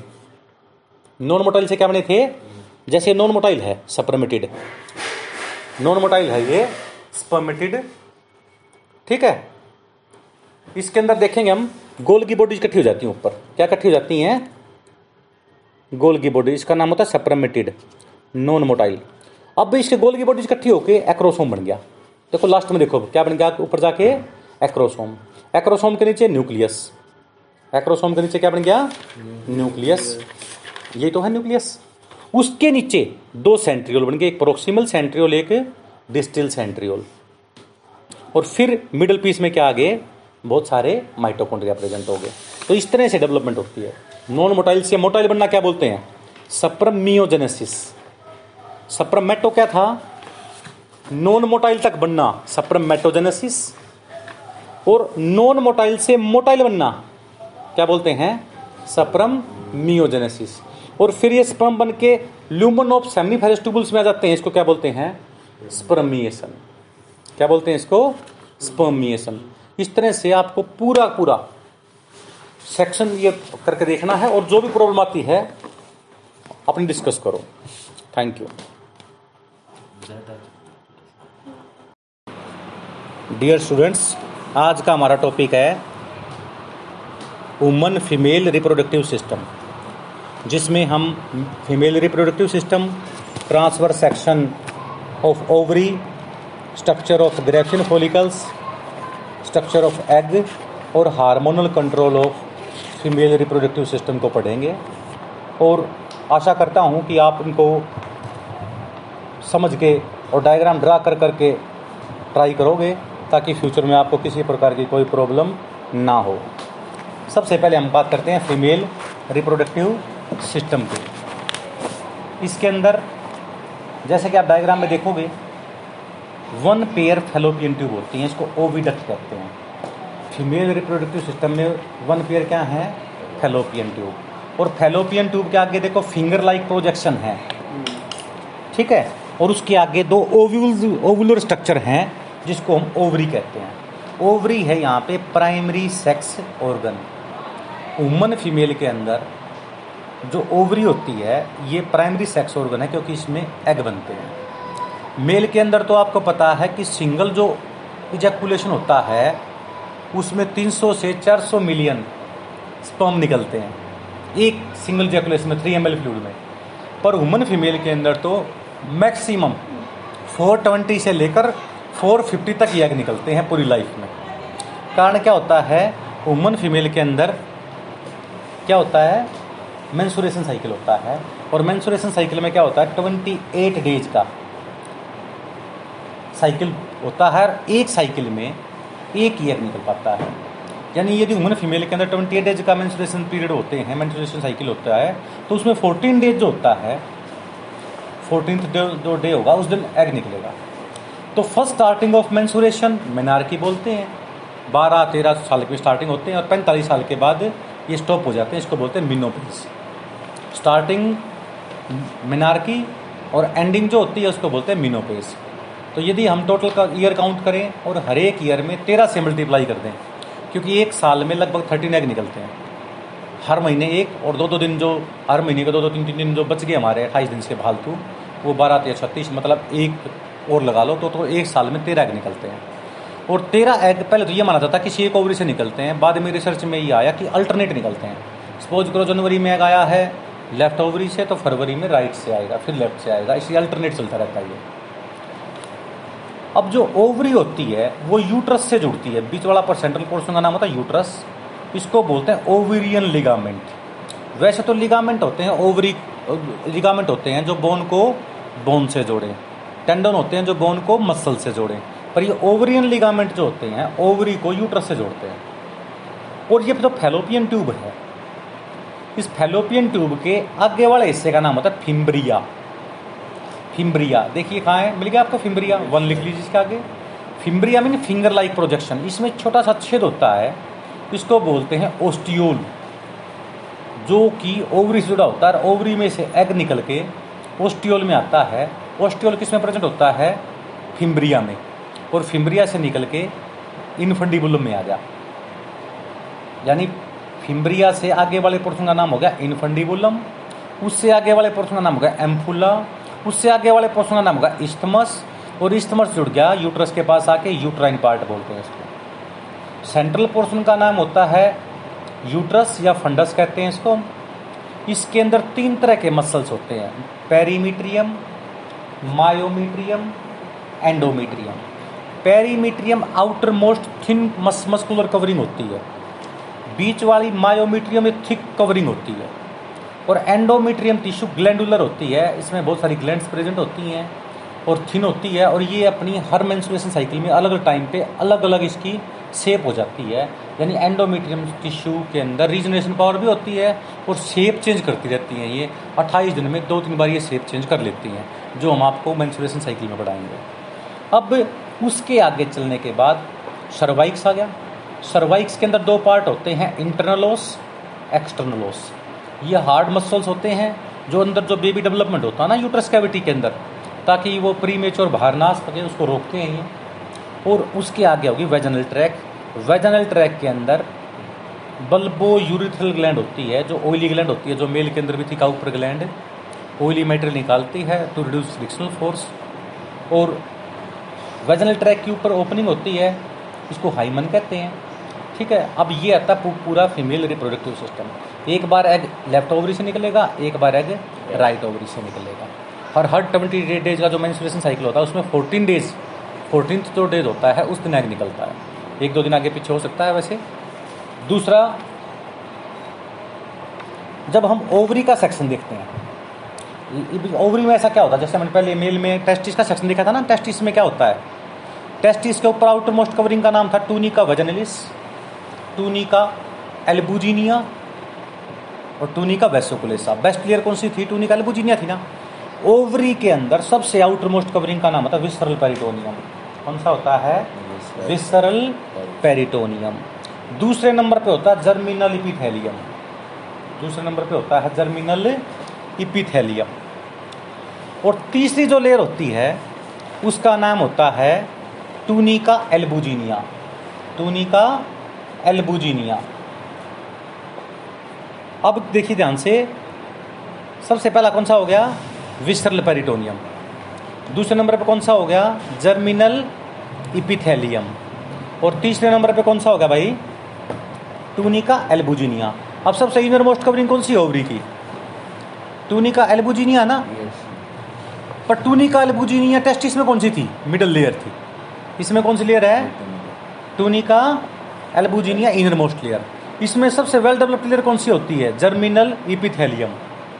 बीच वाली लेयर चाहे टेस्टिस हो चाहे ओवरी हो, वेल डेवलप होती है, उसमें टूनिका एल्बुजिनिया थी, इसमें जर्मिनल इपिथेलियम होता है। अब आप देखोगे कोई भी ऑर्गन होता है ना, जैसे किडनी लगा लीजिए, बाहर वाले पोर्शन का नाम होता है पेरीफ्री की तरफ कोर्टेक्स और अंदर वाले का नाम होता है मेडुला। कौन कौन सा है, कोर्टेक्स और मेडुला। आउटर मोस्ट रीजन का नाम क्या हो गया, कोर्टेक्स, नीचे वाले का नाम है मेडुला। हमेशा कोर्टेक्स में कम चीज़ें होती हैं, मेडुला में ज़्यादा चीज़ें होती हैं, ज़्यादा सेल ऑर्गेनली प्रेजेंट होते हैं, कोई भी चीज़ लगा लीजिए। पर ओवरी एक ऐसा एक्सेप्शन है जिसमें कोर्टेक्स में ज़्यादा चीज़ें होती हैं और मेडुला में केवल ब्लड सप्लाई होती है, कम चीज़ें होती हैं। जब हम ओवरी का सेक्शन देखते हैं तो ओवरी का ये पार्ट जो ओवरियन लिगामेंट से जुड़ा हुआ है, इस जॉइंट का नाम क्या होगा, मिजोवेरियम। मिजोवेरियम ओवरी की वो जगह होती है जो लिगामेंट से जुड़ती है, मिजोवेरियम। अब जर्मिनल इपिथेलियम से कुछ सेल टूट टूट के कोर्टेक्स रीजन में इकट्ठी हो जाती हैं, इसको हम जर्मिनल इपिथेलियम की लेयर या इसको बोलते हैं प्राइमरी फोलिकल सेल्स कहते हैं। क्या कहते हैं हम इसको, प्राइमरी फोलिकल। इसका अच्छा सा तो डायग्राम बना के ना मैं आपके व्हाट्सएप पे डाल दूंगा ताकि आपको इजीली समझ में आ जाए, मैंने बना रखा है, वो मिला नहीं मुझे और ढूंढ के डाल दूंगा उसको। ग्रेफियन फोलिकल से, जर्मिनल एपिथेलियम से जो छोटे छोटे ओव्यूल स्ट्रक्चर बनते हैं उसका नाम होता है प्राइमरी फोलिकल। जब प्राइमरी फोलिकल और बड़ा हो जाता है तो उसको बोलते हैं सेकेंडरी फोलिकल। और सेकेंडरी फोलिकल बारह तेरह दिन में बहुत बड़ा होकर मेचर हो जाता है, मेचर वाला डायग्राम नीचे दिखा रखा है आपकी बुक के अंदर, इसको बोलते हैं मेचर ग्रेफियन फोलिकल। इसको बनने में एक से तेरह दिन लगते हैं और एफ एस एच हार्मोन ज़्यादा होता है, ल्यूटिनाइजिंग हार्मोन कम होता है। पहले तेरह दिन एफ एस एच हार्मोन क्या मिलेगा, ज़्यादा, एल एच मिलेगा कम।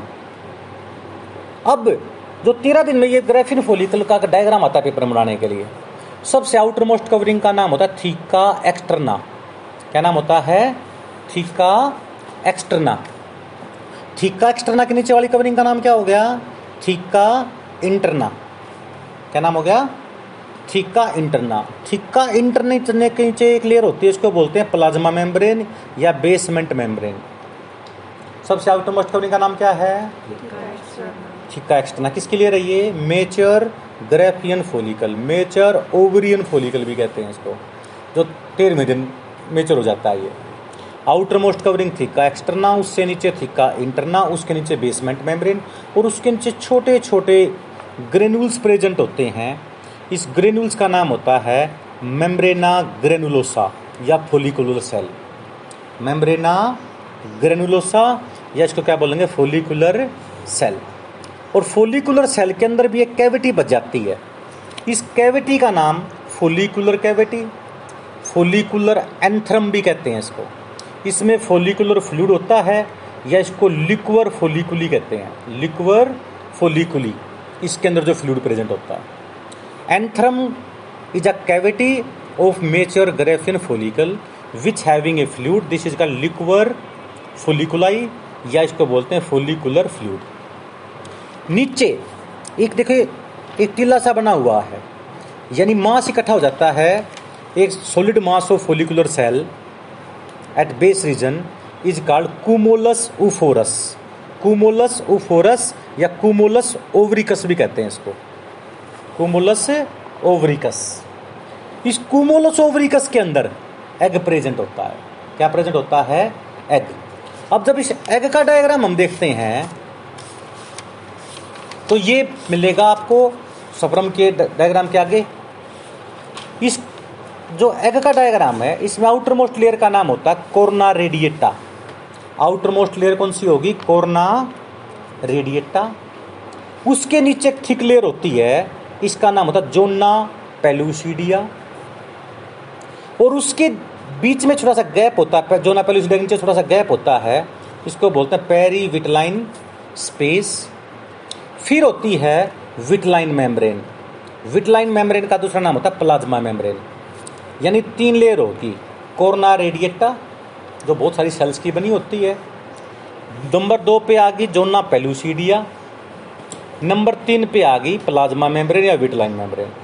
विटलाइन मेम्ब्रेन और जोना पेलुसिडिया के बीच में गैप होता है, इस गैप का नाम होता है पेरी विटलाइन स्पेस। पेरी का मतलब बाहरी तरफ, विटलाइन स्पेस विटलाइन मेम्ब्रेन के बाहरी तरफ। विटलाइन मेम्ब्रेन का दूसरा नाम क्या होता है, प्लाज्मा मेम्ब्रेन। प्लाज्मा मेम्ब्रेन के बाहरी साइड में जो स्पेस हो गया इसका नाम क्या होगा, पेरीविटलाइन स्पेस। फिर हो गया जोना पेलुसिडिया, फिर आउटर मोस्ट कौन सी होगी, कोर्ना रेडिएटा। और भी इस एग के अंदर जो साइटोप्लाज्म है उसका नाम होता है ovoplasm, cytoplasm of egg is called ovoplasm. और इसके अंदर न्यूक्लियस होता है जिसमें तेईस क्रोमोसोम होते हैं, हैप्लोइड। और न्यूक्लियस के अंदर एक न्यूक्लियोलस होता है, यह मत कहता है न्यूक्लियस के अंदर छोटा न्यूक्लियस, न्यूक्लियस के अंदर न्यूक्लियोलस होता है। न्यूक्लियोलस वो साइट होती है जहाँ पे राइबोसोम्स बनते हैं। पता लग गया। तो ये मैं कहता हूँ अंडे की जो फीमेल एग है, लार्जेस्ट सेल है ह्यूमन फीमेल के अंदर, इसमें अंदर से बाहर कौन कौन सी लेयर होती है, अंदर से बाहर सिक्वेंस बताना, प्लाज्मा मेम्ब्रेन या विटलाइन मेम्ब्रेन, बाहर वाली जोना पेलुसिडिया, उससे बाहर कोर्ना रेडिएटा। सप्रम के चार पार्ट कौन से होते हैं, head, neck, middle piece, tail.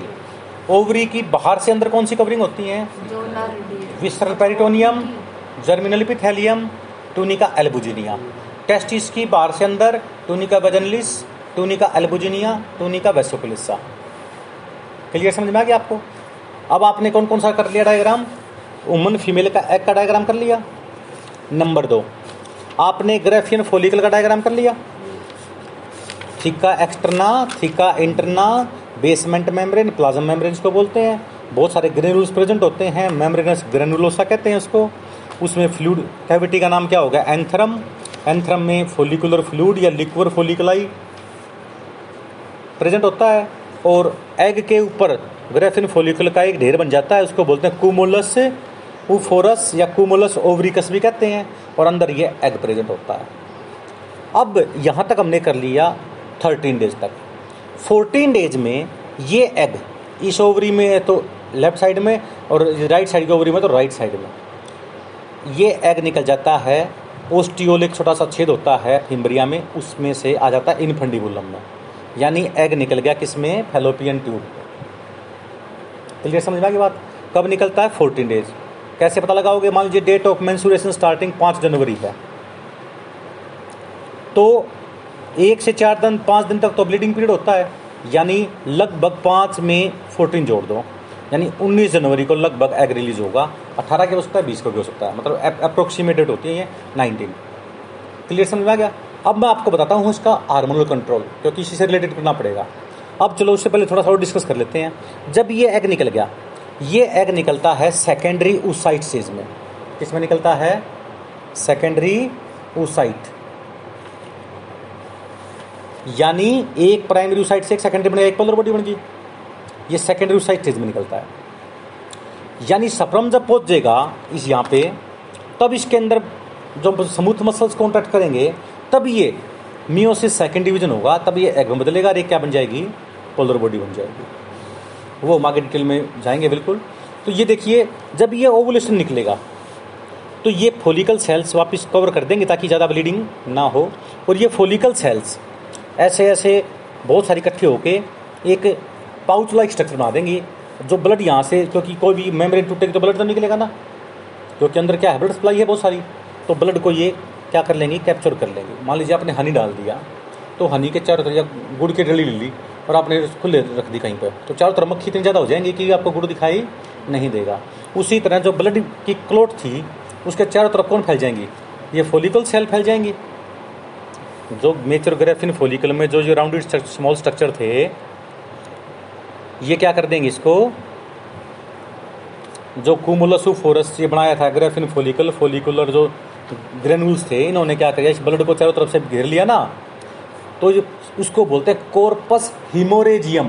क्या बोलेंगे इसको हमें, ये बहुत कम समय के लिए, बहुत सारी बुक तो बताती भी नहीं है, कॉर्पस हिमोरेजियम बनेगा। हिमोरेजियम का मतलब ब्लड, और वो एक या दो दिन के अंदर येलो कलर का बन जाता है, पहले रेड कलर का था, कॉर्पस हिमोरेजियम कहते हैं इसको, फिर कैसा बन जाता है, ये येलो कलर का, इसको बोलते हैं corpus luteum. Very important, corpus luteum बन जाता है।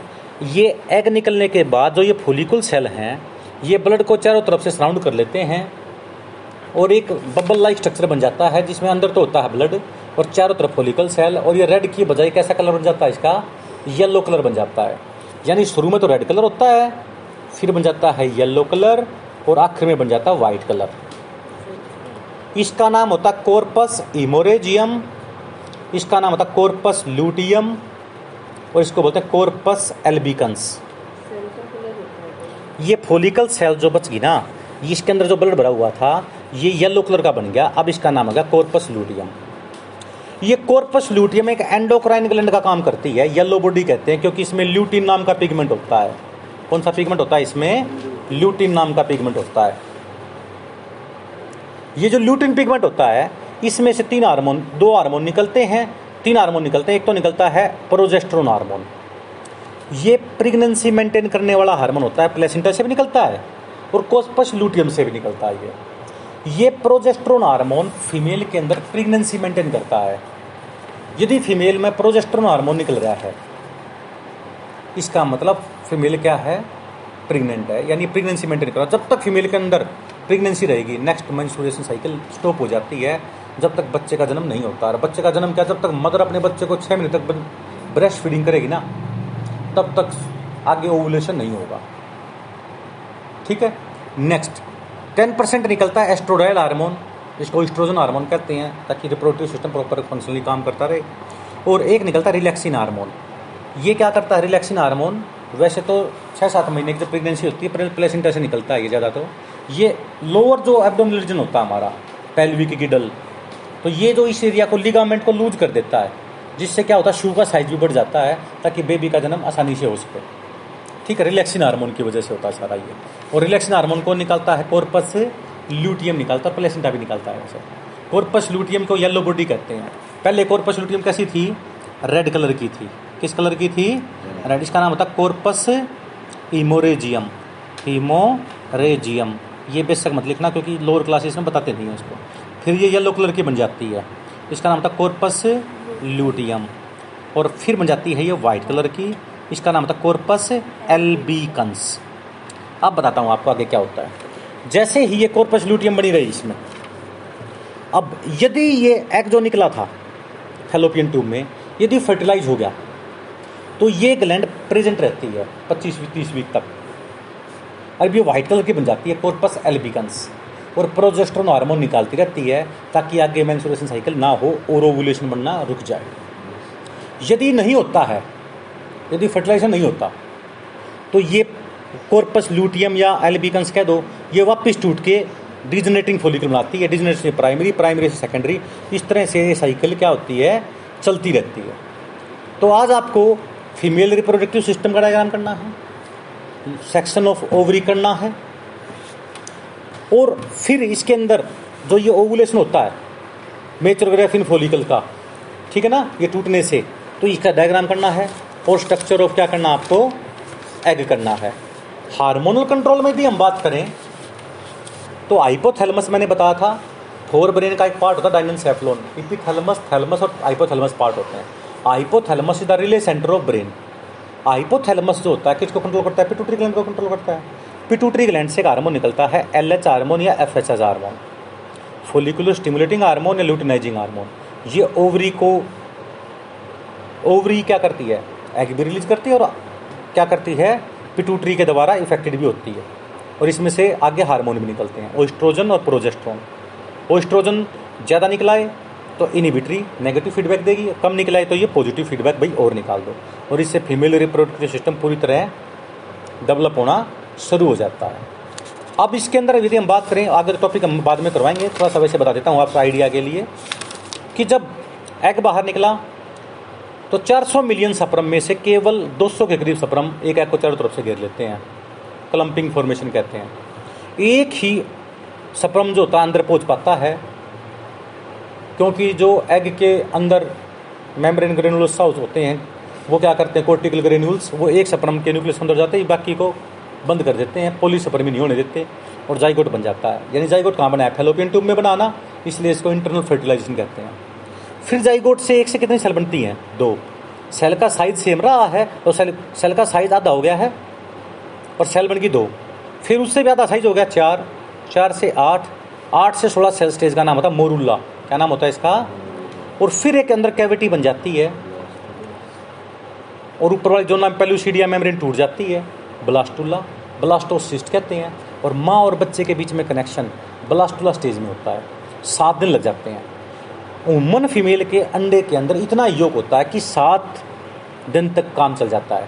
यदि उसके बाद इम्प्लांटेशन नहीं हुई ना, माँ और बच्चे के बीच में कनेक्शन नहीं हुआ, तो ये लॉस्ट हो जाता है और जो होता है वेजल ट्रैक के थ्रू ये क्या हो जाता है, बाहर आ जाता है।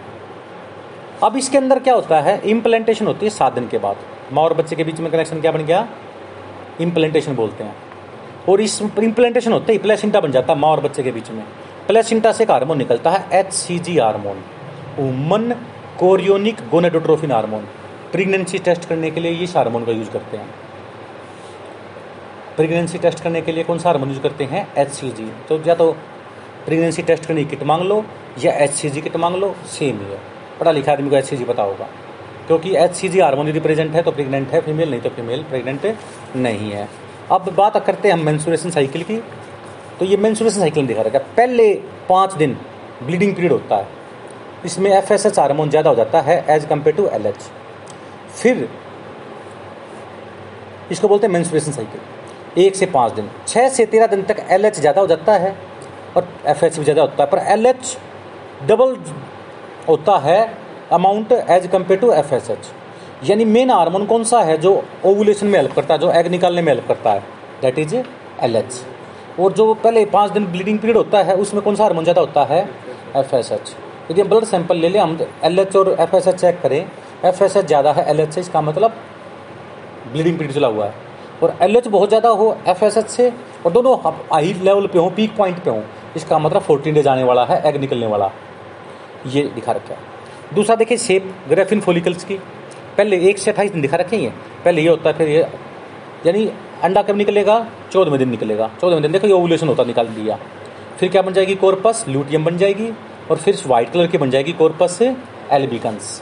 यहाँ देखिए पहले क्या होता है, एक से तेरह दिन तक ओस्ट्रोजन ज़्यादा निकलता है, और प्रेगनेंसी मेंटेन हो जाए तो क्या हो जाता है, प्रोजेस्ट्रॉन ज़्यादा हो जाता है और ओस्ट्रोजन कम रह जाता है। नहीं होती है तो फिर वापस घट जाता है प्रोजेस्ट्रॉन, ओस्ट्रोजन फिर बढ़ जाता है। यानी प्रेगनेंसी मेंटेनिंग हार्मोन कौन सा है, प्रोजेस्ट्रॉन। इसलिए जितनी माला डी, माला एन, सहेल, इतनी भी कॉन्ट्रासेप्टिव पिल्स आती है ना, ये इन सब के अंदर प्रोजेस्ट्रॉन या प्रोजेस्ट्रॉन की फैमिली का कोई दूसरा हार्मोन मिलेगा, क्योंकि ये प्रेगनेंसी मेंटेनिंग हार्मोन होते हैं। अब एंडोमेट्रियम टिश्यू देखिए, पहले पाँच दिन मेंसेस बोलते हैं, इसको क्या बोलेंगे, ब्लीडिंग पीरियड। चौदहवें दिन देखो ध्यान से, एंडोमेट्रियम टिश्यू मैक्सिमम फोल्डिंग कब होती है, तेईसवें दिन होती है। कब होती है, तेईसवें दिन, ताकि पंद्रह चौदहवें दिन अंडा निकला, अंडा जिंदा जिंदा रहता है दो दिन तक, सप्रम जिंदा रहते हैं तीन दिन तक। समझ में आई बात। ये मान लीजिए एग रिलीज हुआ है उन्नीस को, तो किसी ने सेक्सुअल पॉपुलेशन सत्रह को भी या अठारह को, यदि सेक्सुअल पॉपुलेशन हुआ है, बेशक उन्नीस को ना हुआ हो, तब भी बेबी के डेवलपमेंट होने के चांस है, यानी जाइगोट फॉर्मेशन के, प्रेगनेंसी अचीव करने के चांस बन जाते हैं। क्यों बन जाते हैं, क्योंकि एग जिंदा रहता है दो दिन तक, सप्रम जिंदा रहता है तीन दिन तक, तो इसमें मैक्सिमम फर्टिलाइजेशन का चांस होते हैं इस टाइम। दूसरी बात क्या होती है, इससे सात दिन के बाद, क्योंकि अंडे के अंदर इतना क्या होते हैं योग प्रेजेंट होता है कि सात दिन तक काम चल सकता है, तो पंद्रह और सात तेईस चौबीस हो गया ना, कितना हो गया, पंद्रह और सात बाईस, तो बाईस तेईस दिन के बाद एंडोमेट्रियम टिश्यू मैक्सिमम फोल्डिंग होती है। ये जो एंडोमेट्रियम टिश्यू होते हैं फीमेल रिप्रोडक्टिव सिस्टम के अंदर, ये सबसे ज़्यादा डेवलप होते हैं, ताकि इम्प्लांटेशन आसानी से हो सके। तो ये मैंने आपको बताया है मेंस्ट्रुएशन साइकिल के बारे में। मेंस्ट्रुएशन पीरियड एक से पाँच दिन का, ब्लीडिंग फेज बोलते हैं इसको। पाँच से तेरह दिन तक इसको बोलते हैं फोलिकुलर स्टेज या परी ओवुलेशन। क्या बोलेंगे इसको, परी ओवुलेशन। इसमें एल एच हार्मोन ज़्यादा होता है, किससे, एफ एस एच से। और चौदहवें दिन अंडा बाहर निकलता है, इसमें एल एच हार्मोन डबल हो जाता है, किससे, एफ एस एच से। यानी मेन हार्मोन कौन सा होता है जो ओवुलेशन में हेल्प करता है, ल्यूटिनाइजिंग हार्मोन। अब फिर होता पोस्ट ओवुलेशन, पंद्रह से लेकर अट्ठाईस तक का समय का नाम होता पोस्ट ल्यूटियल या ल्यूटियल फेज या सिक्रेटरी फेज। ठीक है, इस तरह से साइकिल चलती रहती है, मेंस्ट्रुएशन साइकिल, उसके बाद परी ओवुलेशन, चौदहवें दिन कौन सा हो गया ओवुलेशन, और फिर कौन सा होगा, पोस्ट ओवुलेशन। तो ये साइकिल चलती रहती है। क्या क्या होता है इसमें, ये आपकी बुक में टेबल बना रखी है, इसको आप ध्यान से पढ़ सकते हैं, और इसकी डायग्राम की आपको बार बार ही प्रैक्टिस करनी है। स्टूडेंट्स, आज का हमारा टॉपिक है post fertilisation change in humans.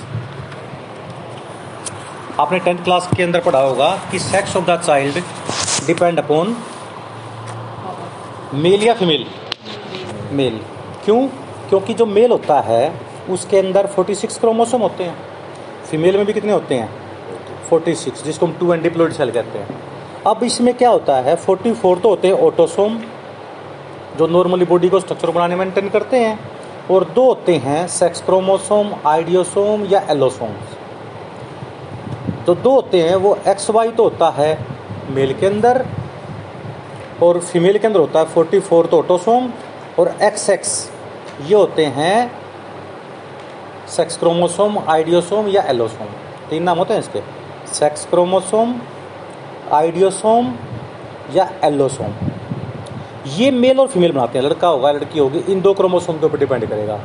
और बाकी डाइजेस्टिव सिस्टम कैसे बनेगा, सर्कुलेटरी कैसे बनेगा, स्किन कैसे बनेगी, स्ट्रक्चर कैसे बनेगा, वो ऑटोसोम देखते हैं। ऑटोसोम वो क्रोमोसोम होते हैं जिसका सेक्स का कोई लेना देना नहीं होता, बाकी पूरी बॉडी को मेंटेन करेंगे। लड़का लड़की बनेगा, सेक्स कौन सा बनेगा, मेल बनेगा फीमेल बनेगी, ये डिपेंड करता है एक्स और वाई क्रोमोसोम के ऊपर। ये हम जेनेटिक्स में डिटेल में पढ़ेंगे, पर क्योंकि टेंथ क्लास में भी था तो अभी बता दिया मैंने आपको। मेल होता है ना वो हेटेरोजाइगोटिक होता है।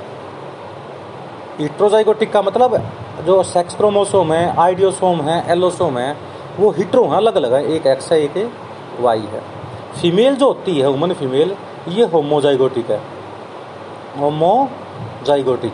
होमोजाइगोटिक का मतलब दोनों ही दोनों एक्स क्रोमोसोम है। जब मियोसिस डिवीजन होता है, क्योंकि गैमेट फॉर्मेशन किसके द्वारा होता है, मियोसिस के द्वारा, और मियोसिस में क्या हो जाते हैं, नंबर ऑफ क्रोमोसोम हाफ हो जाते हैं, और एक मियोसिस से एक से चार बनते हैं। पर चलो छोड़ो, इसके अंदर ये चौवालीस क्रोमोसोम है, तो इसकी जगह कितने बन गए, बाईस।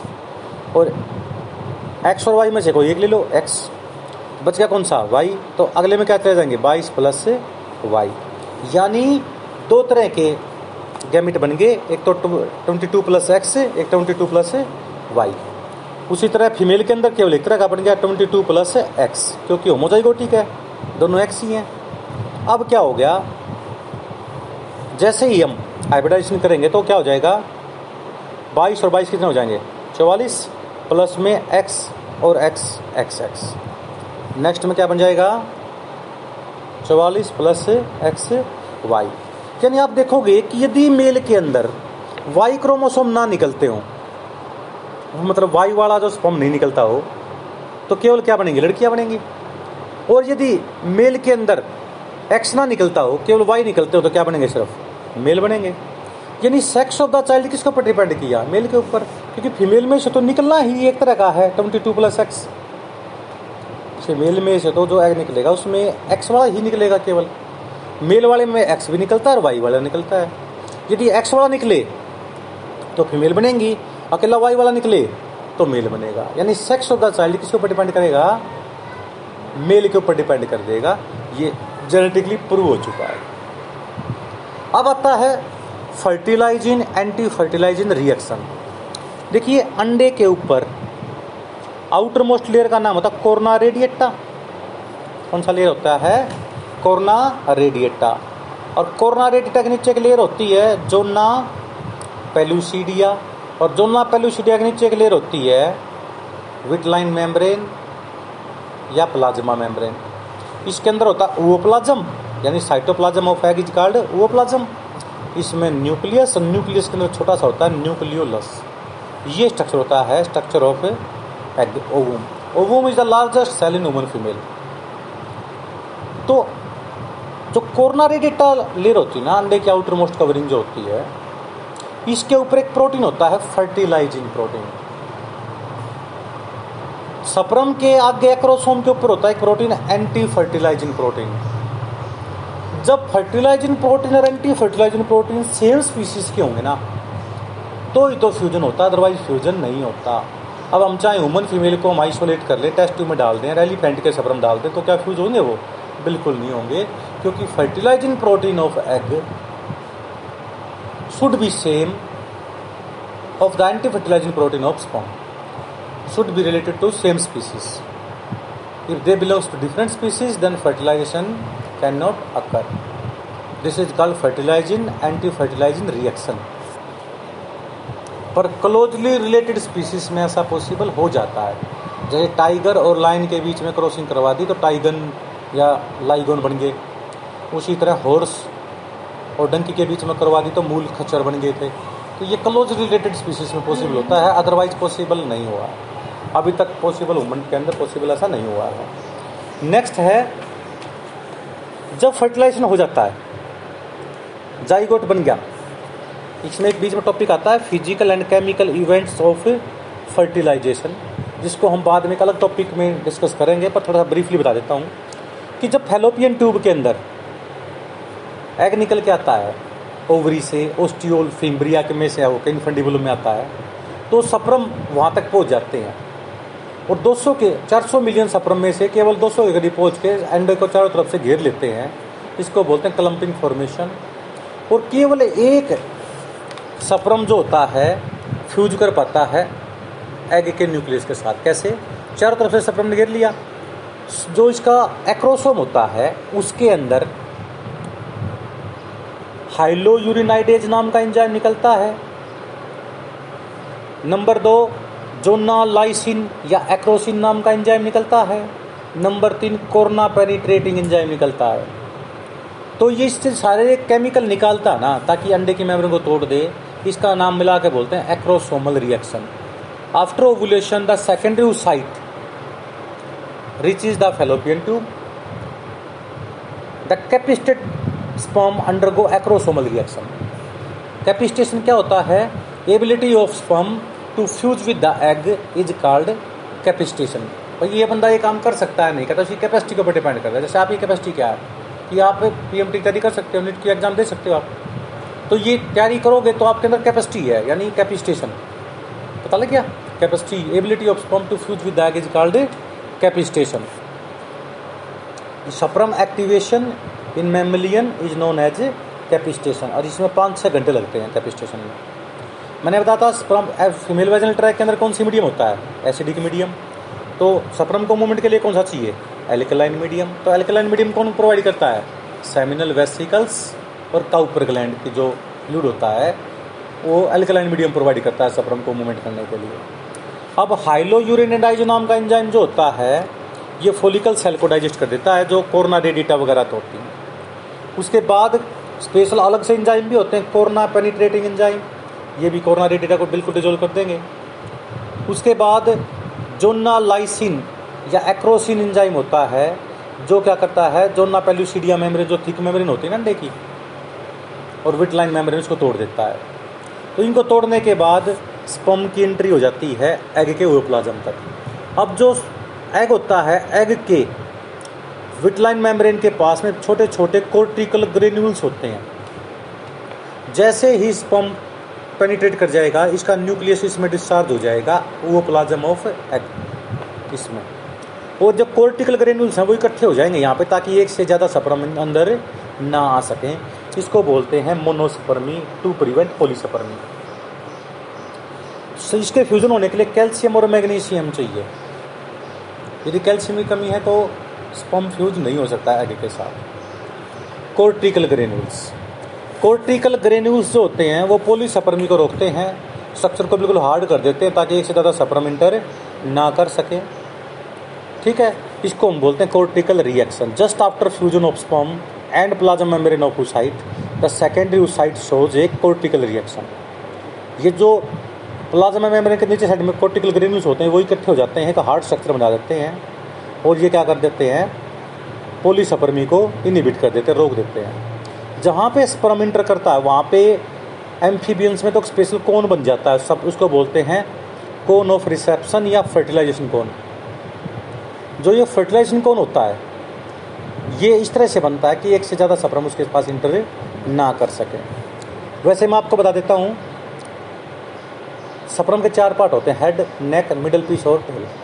हेड के अंदर एक्रोसोम होता है जिसमें से हाइलोयूरिनाइडेज, कोर्ना पेनिट्रेटिंग एंजाइम और जोना लाइसिन या एक्रोसिन एंजाइम निकलते हैं। फिर न्यूक्लियस होता है तेईस क्रोमोसोम। फिर नेक होता है, नेक में दो क्रोम दो तरह के सेंट्रियल होते हैं, प्रोक्सिमल सेंट्रियोल और डिस्टल सेंट्रियोल।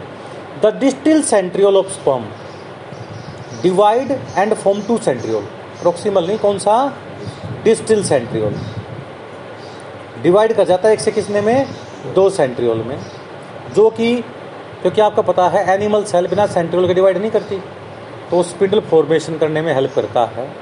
और mammalian egg के अंदर कोई भी centriole नहीं होता, यानी दोनों दोनों किसको यूज हुए हैं, मेल वाले यूज हुए हैं। जो डिस्टिल सेंट्रियोल से टूट के दो बने थे ना, उसी के थ्रू स्पिंडल फॉर्मेशन होती है एग के अंदर। फिर दोनों का मेल न्यूक्लियस, उसको मेल प्रो न्यूक्लियस बोलते हैं, ठीक है ना, और दूसरे को क्या बोलेंगे, फीमेल प्रो न्यूक्लियस। ठीक है, वो आपस में फ्यूज हो जाएंगे, इसको बोलते हैं कैरियोगेमी या जाइगोट फॉर्मेशन या एम्फीमिक्सिस। अब मदर को बोलेंगे प्रेग्नेंट। और तेईस और तेईस क्रोमोसोम मिला, कितने क्रोमोसोम बन गए, छियालीस बन जाते हैं। स्पर्म की एंट्री जो होती है ना स्टिमुलेट करती है जाइगोट के मेटाबॉलिज्म को, ठीक है ना, जिसकी वजह से आगे जो जाइगोट होता है उसके अंदर प्रोटीन, डीएनए, आरएनए बन जाएं और इसको बोलते हैं एक्टिवेशन ऑफ एग।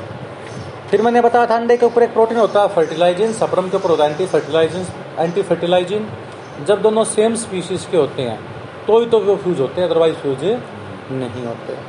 फिर मैंने बताया था आपको कि भाई sex of the baby depend upon the male, क्योंकि मेल के अंदर एक्स और वाई दो तरह के गैमिट फॉर्मेशन होते हैं, फीमेल के अंदर सिर्फ एक्स बनता है, इसलिए फीमेल का तो एक्स ही निकलना है।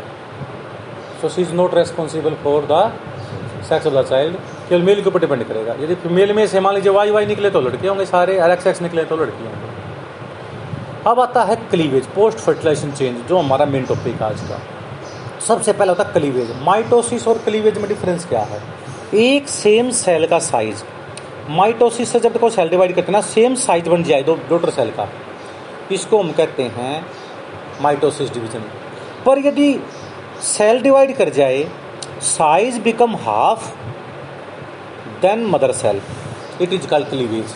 क्लीवेज में सेल का साइज हाफ हो जाता है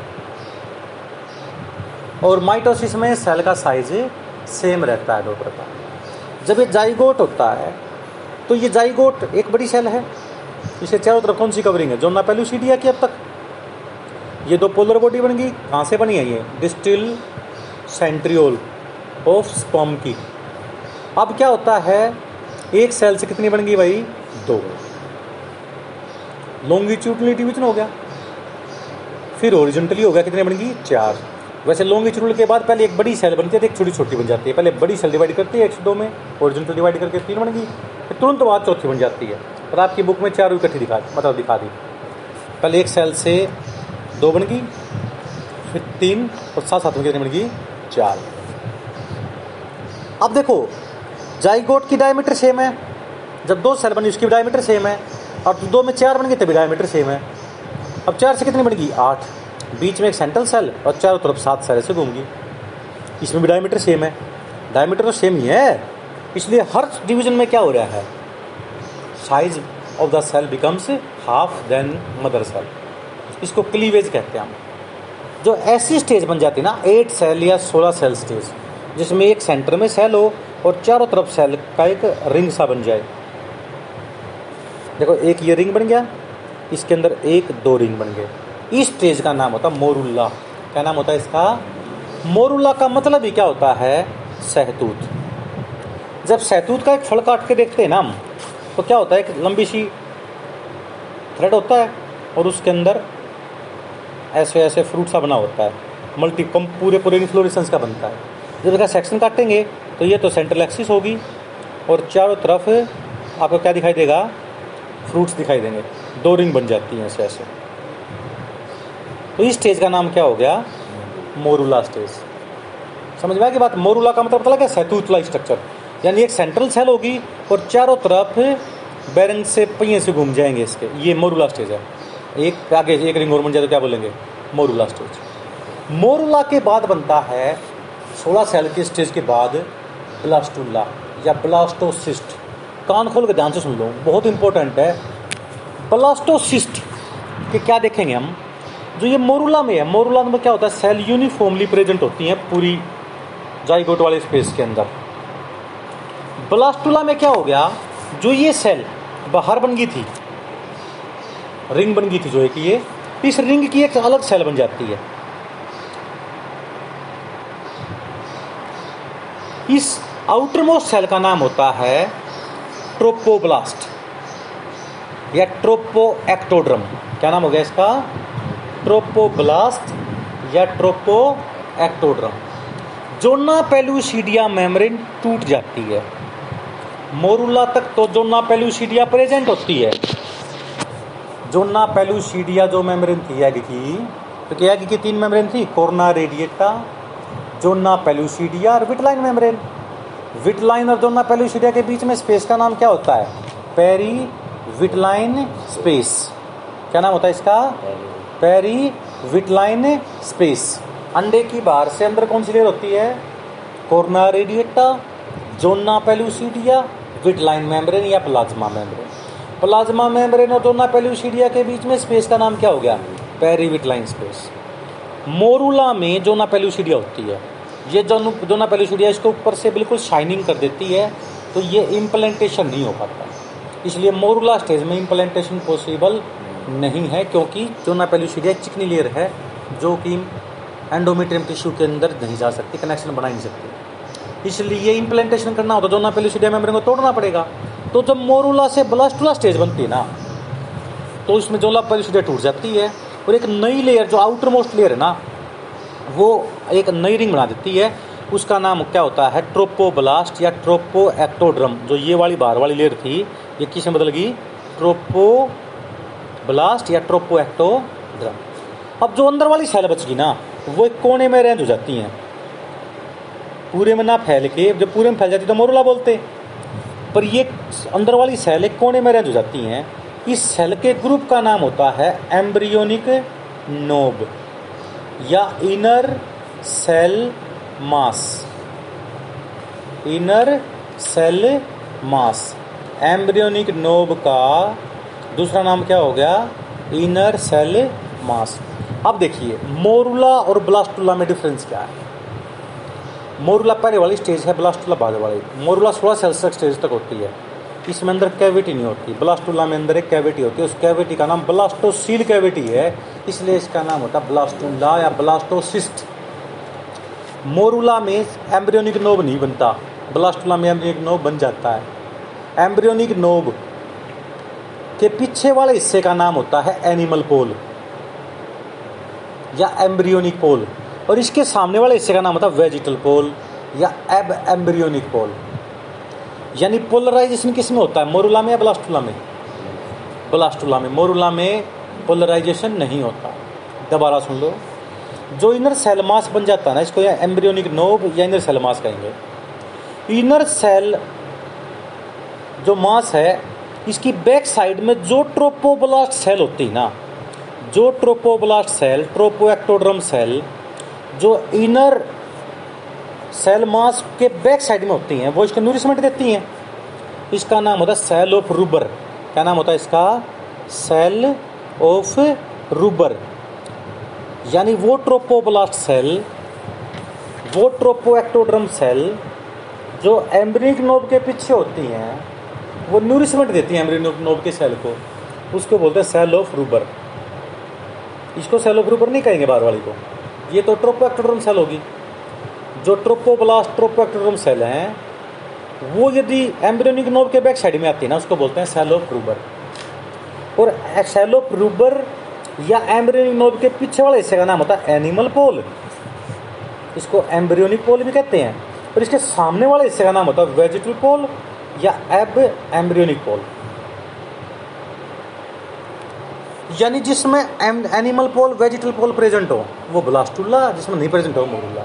जिसमें जो ना पेल्यूसीडिया मेम्ब्रेन प्रेजेंट हो मोरूला, जिसमें टूट जाए ब्लास्टुला। इसमें ट्रोपोब्लास्ट सेल हो, ब्लास्टुला नहीं है तो मोरूला। और माँ और बच्चे के बीच में जो कनेक्शन बनता ना, वो ब्लास्टुला स्टेज में बनती है, क्योंकि ब्लास्टुला में जो ना पेल्यूसीडिया मेम्ब्रेन टूट जाती है, इसलिए ट्रोपोएक्टोड्रम कनेक्शन बना लेती हैं मदर के एंडोमेट्रियम टिश्यू के साथ सात दिन के बाद। तो इम्प्लांटेशन कितने दिन बाद होता है? सेवन डेज बाद होता है। जैसे ही प्लेसेंटा बन गया, माँ और बच्चे के बीच में कनेक्शन बन गया, तो उसमें से एक हार्मोन निकलता है H C G, human chorionic gonadotrophin. यदि ये यूरिन में प्रेजेंट है ना एच सी जी हार्मोन, और ये यूरिन में रिलीज होता है, तो यूरिन को मॉर्निंग टाइम का यूरिन लो और उसको एच सी जी स्ट्रिप के ऊपर डाल के देख लो। यदि दो निशान आ जाते हैं, यदि एक निशान आ जाता है तो स्ट्रिप ठीक है, प्रेगनेंसी नेगेटिव है। दो निशान आ गए, स्ट्रिप भी ठीक है, प्रेगनेंसी पॉजिटिव है।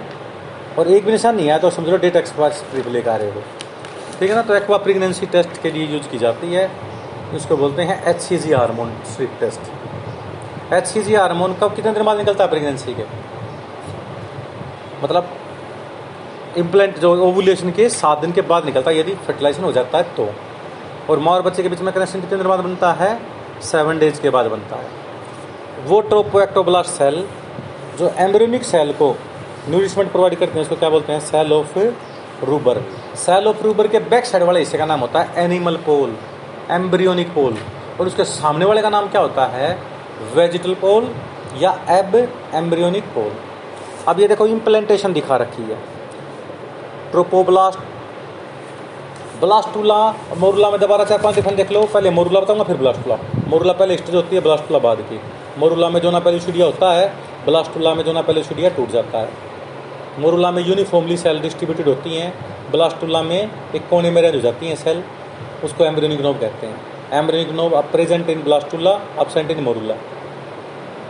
मोरूला में ब्लास्टोसील कैविटी नहीं होती, ब्लास्टुला में ब्लास्टोसील कैविटी होती है, इसलिए इसका नाम ब्लास्टुला होता है। इसमें सेल ऑफ रूबर होती है, इसमें सेल ऑफ रूबर नहीं होती। इसमें ट्रोपोएक्टोब्लास्ट सेल होती हैं, मोरूला में ट्रोपोएक्टोब्लास्ट सेल नहीं होती। इसमें एनिमल पोल वेजिटल पोल होते हैं ब्लास्टुला में, इसमें एनिमल पोल वेजिटल पोल नहीं होते। ब्लास्टुला स्टेज में इम्प्लांटेशन होती है, मोरूला स्टेज में इम्प्लांटेशन नहीं होती। मोरूला छः पाँच दिन के बाद बन जाता है, ये सात दिन के बाद बनता है, सात सात दिन बनता है। अब आता है भाई, देखो ये कनेक्शन बन गया। अब होता है गैस्ट्रूला। गैस्ट्रूला का मतलब होता है तीन लेयर बनना।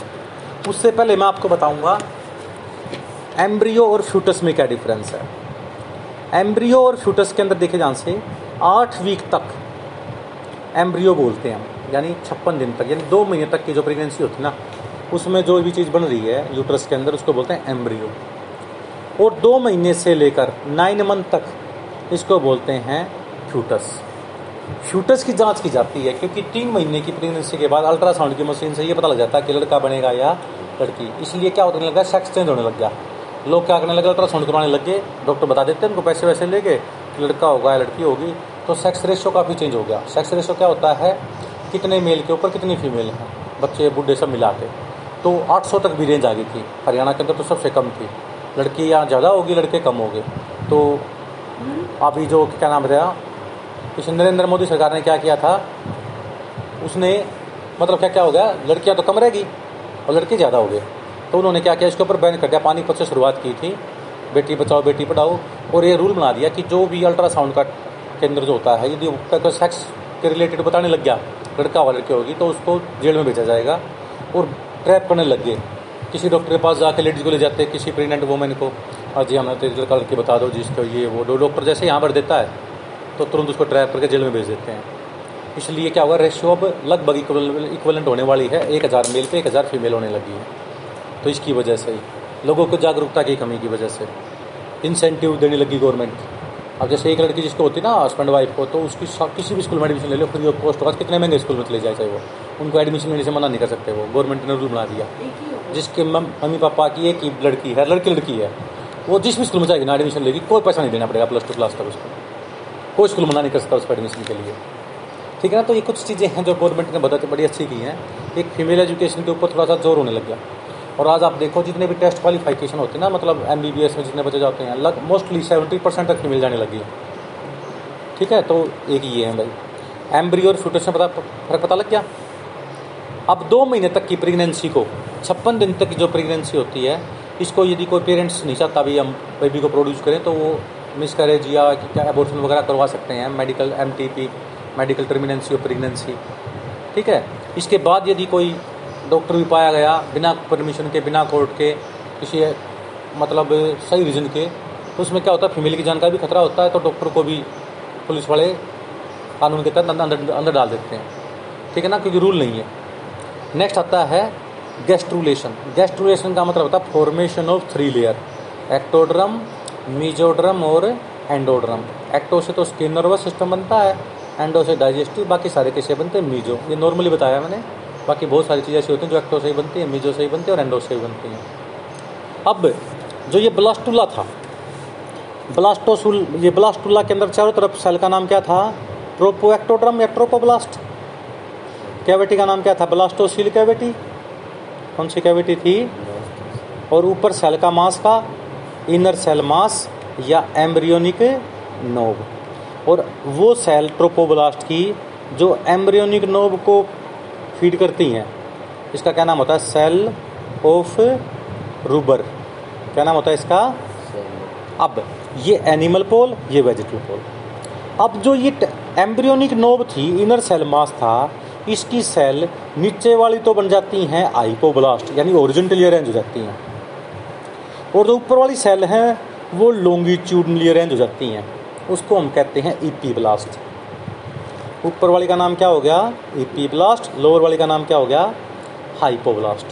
अब एपिब्लास्ट के ऊपर भी कुछ सेल डिवाइड होके एक अलग लेयर बना देती हैं, इसका नाम होता है एमनियोजेनिक सेल्स। एपिब्लास्ट से एमनियोजेनिक सेल बन गई। तो एमनियोजेनिक सेल्स और एपिब्लास्ट के बीच में एक कैविटी डेवलप होगी, इस कैविटी का नाम होता है एमनियोटिक कैविटी। क्या नाम होता है इसका, एमनियोटिक कैविटी। अब दोबारा देख लो, ट्रोपोब्लास्ट, ट्रोपोब्लास्ट इनसे क्या होगी, amniogenic cells, amnio amniotic cavity, epiblast. और एपिब्लास्ट इनसे क्या बन गया, हाइपोब्लास्ट। अब ये हाइपोब्लास्ट भी इनर साइड में डिवाइड होने लग जाएगा और क्या बना देगा, एंडोड्रम बना देगा। हाइपोब्लास्ट से सबसे पहले कौन सी लेयर बनी, एंडोड्रम। एपिब्लास्ट से कौन सी लेयर बनी, एमनियोजेनिक सेल्स की। अब क्या होता है, जो ये एमनियोजेनिक सेल है, ये देखिए ध्यान से, सबसे पहले trophoblast, amniogenic cells. Amniogenic cell ने पूरी एक लेयर बना दी और अंदर एक कैविटी बन गई एमनियोटिक कैविटी। फिर बन गया एपिब्लास्ट, फिर हाइपोब्लास्ट। आइपोब्लास्ट ने क्या बना दी, एंडोड्रम। एंडोड्रम और आइपोब्लास्ट के बीच में जो स्पेस बच गया इसको बोलते हैं प्राइमरी योक सैक। क्या बोलेंगे इसको। अब क्या होता है, जैसे जैसे का स्ट्रक्चर बड़ा होगा तो इसके चारों तरफ इनर एक लेयर बन जाएगी, एक आउटर लेयर बन जाएगी। आउटर वाली लेयर का नाम होता है सोमेटोप्ल्यूरिक और इधर का नाम हो गया सप्लेंचोप्ल्यूरिक। इसको बोलते हैं पैराइटल पेरिटोनियम, इसको बोलते हैं विसरल पेरिटोनियम। और दोनों में बीच में स्पेस का नाम क्या हो गया, सिलोम। दोनों में स्पेस का नाम क्या हो गया, सिलोम। सोमेटोप्ल्यूरिक सप्लेंचोप्ल्यूरिक के बीच में स्पेस का नाम क्या हो गया, सिलोम। क्लियर है। अब ये जो स्ट्रक्चर बन गया एम्नियोजेनिक सेल्स और सोमेटोप्ल्यूरिक सेल, दोनों को मिला क्या बोलेंगे, एमनियोन। क्या बोलेंगे, एमनियोन। और सोमेटोप्ल्यूरिक और पैराइटल पेरिटोनियम को मिला क्या बोलेंगे, कोरियोन। एमनियोन, कोरियोन और जो अंदर बच गया था क्या बनते थे, योक सैक। और चौथी लेयर बन जाती है बाद में एलेंटोइस। क्या बन जाती है, allantois. Amnion, chorion, yolk sac, allantois. माँ और बच्चे के बीच में कनेक्शन प्लेसेंटा से बनता है। प्लेसेंटा बनता है कोरियोन लेयर का। किसका बनता है, कोरियोन लेयर का। कोरियोन, हमारा प्लेसेंटा कौन सा हो गया, कोरियोनिक प्लेसेंटा हो गया। गाय भैंस में प्लेसेंटा बनता है किसका भाई, एलेंटोइस लेयर का। कंगारू के अंदर प्लेसेंटा बनता है योक सैक का। बर्ड्स के अंदर योक सैक बहुत ज़्यादा डेवलप होती है। और एमनियोन लेयर तो मैंने बताया था, रेप्टाइल्स, बर्ड्स और मैमल्स में एमनियोन लेयर बनती है। एमनियोन लेयर उनमें बनती है जिनकी डेवलपमेंट पानी से बाहर हो। फिश और एम्फीबियन में एमनियोन लेयर नहीं बनती, उसका नाम होता है एनेमनियोटा। और रेप्टाइल्स, बर्ड्स और मैमल्स जिनकी डेवलपमेंट पानी से बाहर होती है उसको बोलते हैं हम एमनियोटा।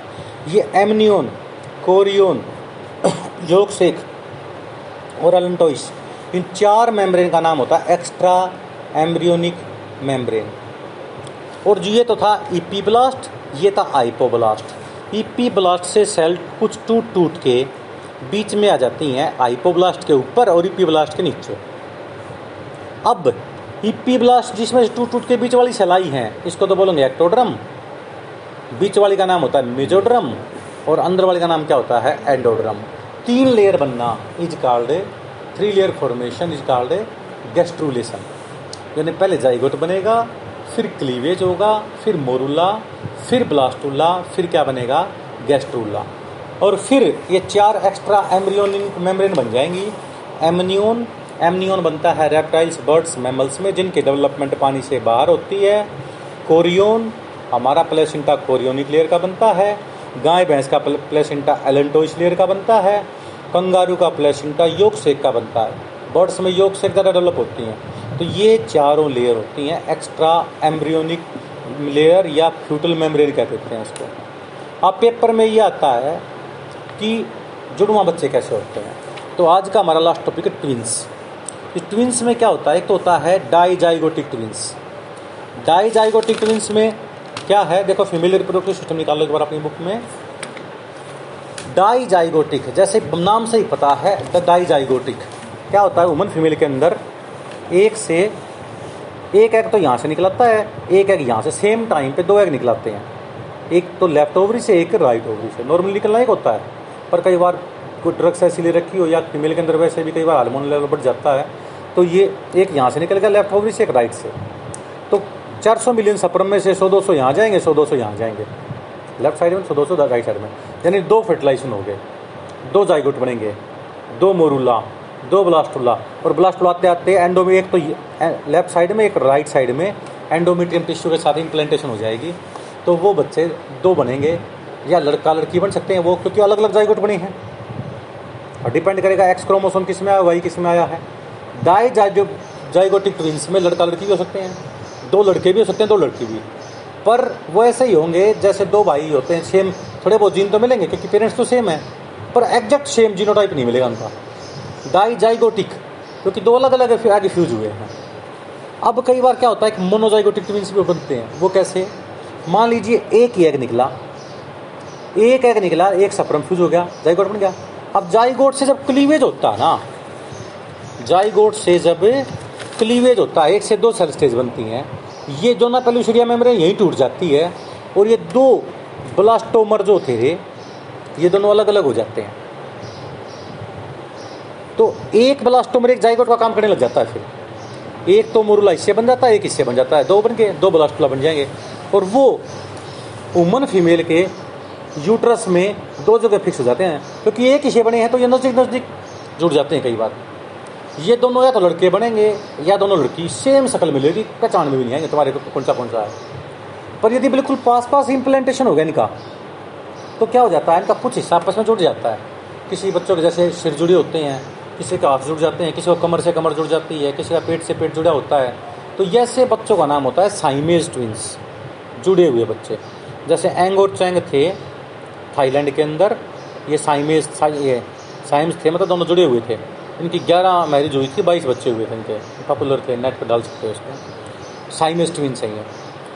साइंटिस्टों ने कहा भी दो जो जुड़वा बच्चे होंगे बिल्कुल जो उसका कुछ हिस्सा जुड़ा हुआ होगा, वो मोस्टली मोनोजाइगोटिक मिलेंगे। पर ऐसा एक फ्री मार्टिन मिला, मतलब मेल काफ मिला ट्विंस विद द फीमेल, मतलब क्या मिला, male calf twins with a female calf मिला twins with a male. Male और फीमेल आपस में फ्यूज क्यों हो गए, वो क्यों डाइजाइगोटिक थे, क्योंकि कई बार ऐसा होता है डाइजाइगोटिक भी नज़दीक नज़दीक जुड़ जाते हैं। तो जब वो डेवलपमेंट उनकी बढ़िया होने लग जाते हैं ना, तो कुछ एरिया आपस में उनका मिक्सअप हो जाता है। तो निन्यानवे परसेंट तो यही होगा कि भाई मोनोजाइगोटिक ट्विंस ही आपस में जुड़े हुए मिलेंगे, पर डाइजाइगोटिक भी जुड़े हुए मिल सकते हैं, ऐसा कोई यूनिवर्सल रूल नहीं है। तो जो पता लग गया, जिनकी सेम जीनोटाइप हो तो दोनों या मेल बनेंगे या दोनों फीमेल बनेंगे, होते हैं मोनोजाइगोटिक ट्विंस। डाइजाइगोटिक का मतलब अलग अलग। और कई बार तो क्या होता है, ये चार से आठ सेल बनती है ना, जब जब ये जो ना पेल्यूसरिया मेम्ब्रेन टूट जाती है, तो आठ सेल बन गई, एक दो सेल मर गई। तो कहते हैं ना पांच बच्चे पैदा हो गए, छह बच्चे पैदा हो गए, सात बच्चे एक ही सेक्स के, वो इसलिए बनते हैं, इस स्टेज में टूट जाता है ब्लास्टोम, ये जो ना पेल्यूसरिया। तो ये सारी सेल जाइगोट का काम करने लग जाती हैं। आठ में से उसका एक दो डेड भी हो जाए, तीन डेड हो जाए। यदि आठ में से तीन डेड हो गए तो कितने बचेंगे, पाँच बच्चे पैदा होंगे, पर वो छोटे छोटे होंगे, उनका न्यूट्रिशन कम होगा, ऐसे बच्चे सर्वाइव कम कर पाते हैं। एक दो तो तक तो सर्वाइव कर जाता है। समझ में आ गई बात ये। जैसे अदर मैमल्स में बिच है, आठ दस बच्चों को पपीज़ को जन्म देती है, सूअर में भी ऐसा ही होता है। पर गाय भैंस उमन ये सिंगल बेबी को प्रोड्यूस करते हैं, प्रॉपर वेल मतलब न्यूट्रिशन देने के लिए बच्चे को, ताकि हेल्दी बच्चा पैदा हो। तो ये ट्विंस का टॉपिक था पूरा पूरा। इस तरह से आपको पूरा याद करना है। जाइगोट, जाइगोट के बाद क्लीवेज होता है। क्लीवेज और माइटोसिस में डिफरेंस क्या है, सेल का साइज हाफ हो जाता है। आठ से सोलह सेल स्टेज का नाम होता है मोरूला। फिर ब्लास्टोसिल कैविटी बन जाती है, सेल एम्ब्रियोनिक नोब बन जाती है, एनिमल पोल वेजिटल पोल बन जाते हैं और इम्प्लांटेशन के लिए तैयार होता है। उसको बोलते हैं ब्लास्टुला या ब्लास्टोसिस्ट। ब्लास्टोसिस्ट होने के बाद गैस्ट्रुला बन जाता है। तीन लेयर बनती हैं, एक्टोमीजो और एंडो। फिर चार मेम्ब्रेन बनती हैं, एमनियोन, कोरियन, योक सेक और एलेंटोइस। उससे फिर पूरी बेबी डेवलपमेंट होती है। इसलिए आपके डायग्राम बना बना के याद करने पड़ेंगे। और बच्चे के जन्म का नाम होता है पार्टूरिशन, ठीक है ना। इसके अंदर तीन स्टेज होती हैं। स्टेज ऑफ डायलेशन, पहले एमनियोटिक फ्लूइड बाहर निकलता है, फिर बच्चा बाहर आता है, पहले हेड बैग बाहर आता है, बाद में लेग्स। फिर होता है प्लेसेंटल स्टेज, फिर जो माँ और बच्चे के बीच में जो प्लेसेंटा था ना वो बाहर आता है। फिर डॉक्टर उसको काट के बाइंड अप कर देते हैं ताकि ब्लीडिंग ना हो। और आजकल तो क्या करने लगे, प्लेसेंटल मेम्ब्रेन को स्टोर कर लेते हैं डॉक्टर, ताकि फ्यूचर में मतलब जाइगोटिक टोटिपोटेंट सेल होती है ना उसके अंदर ज़्यादा। और मदर अपने बच्चे को जब तक दूध पिलाती है, सिक्स मंथ तक तो बच्चे को पानी भी नहीं पिलाते बाहर से, उसको बोलते हैं लैक्टेशन। क्या बोलेंगे इसको हमें, लैक्टेशन। और यदि एमनियोन मेम्ब्रेन में सूजन आ जाए, एमनियोनिटिस, बीस वीक तक के बेबी को हम अबॉर्ट कर सकते हैं। उसके बाद तो डॉक्टर भी अंदर, जो पेशेंट गया था वो भी अंदर, जो साथ में गए थे वो भी अंदर, ठीक है ना, कानूनी जुर्म है वो। इसको बोलते हैं मिसकैरेज या एबॉर्शन।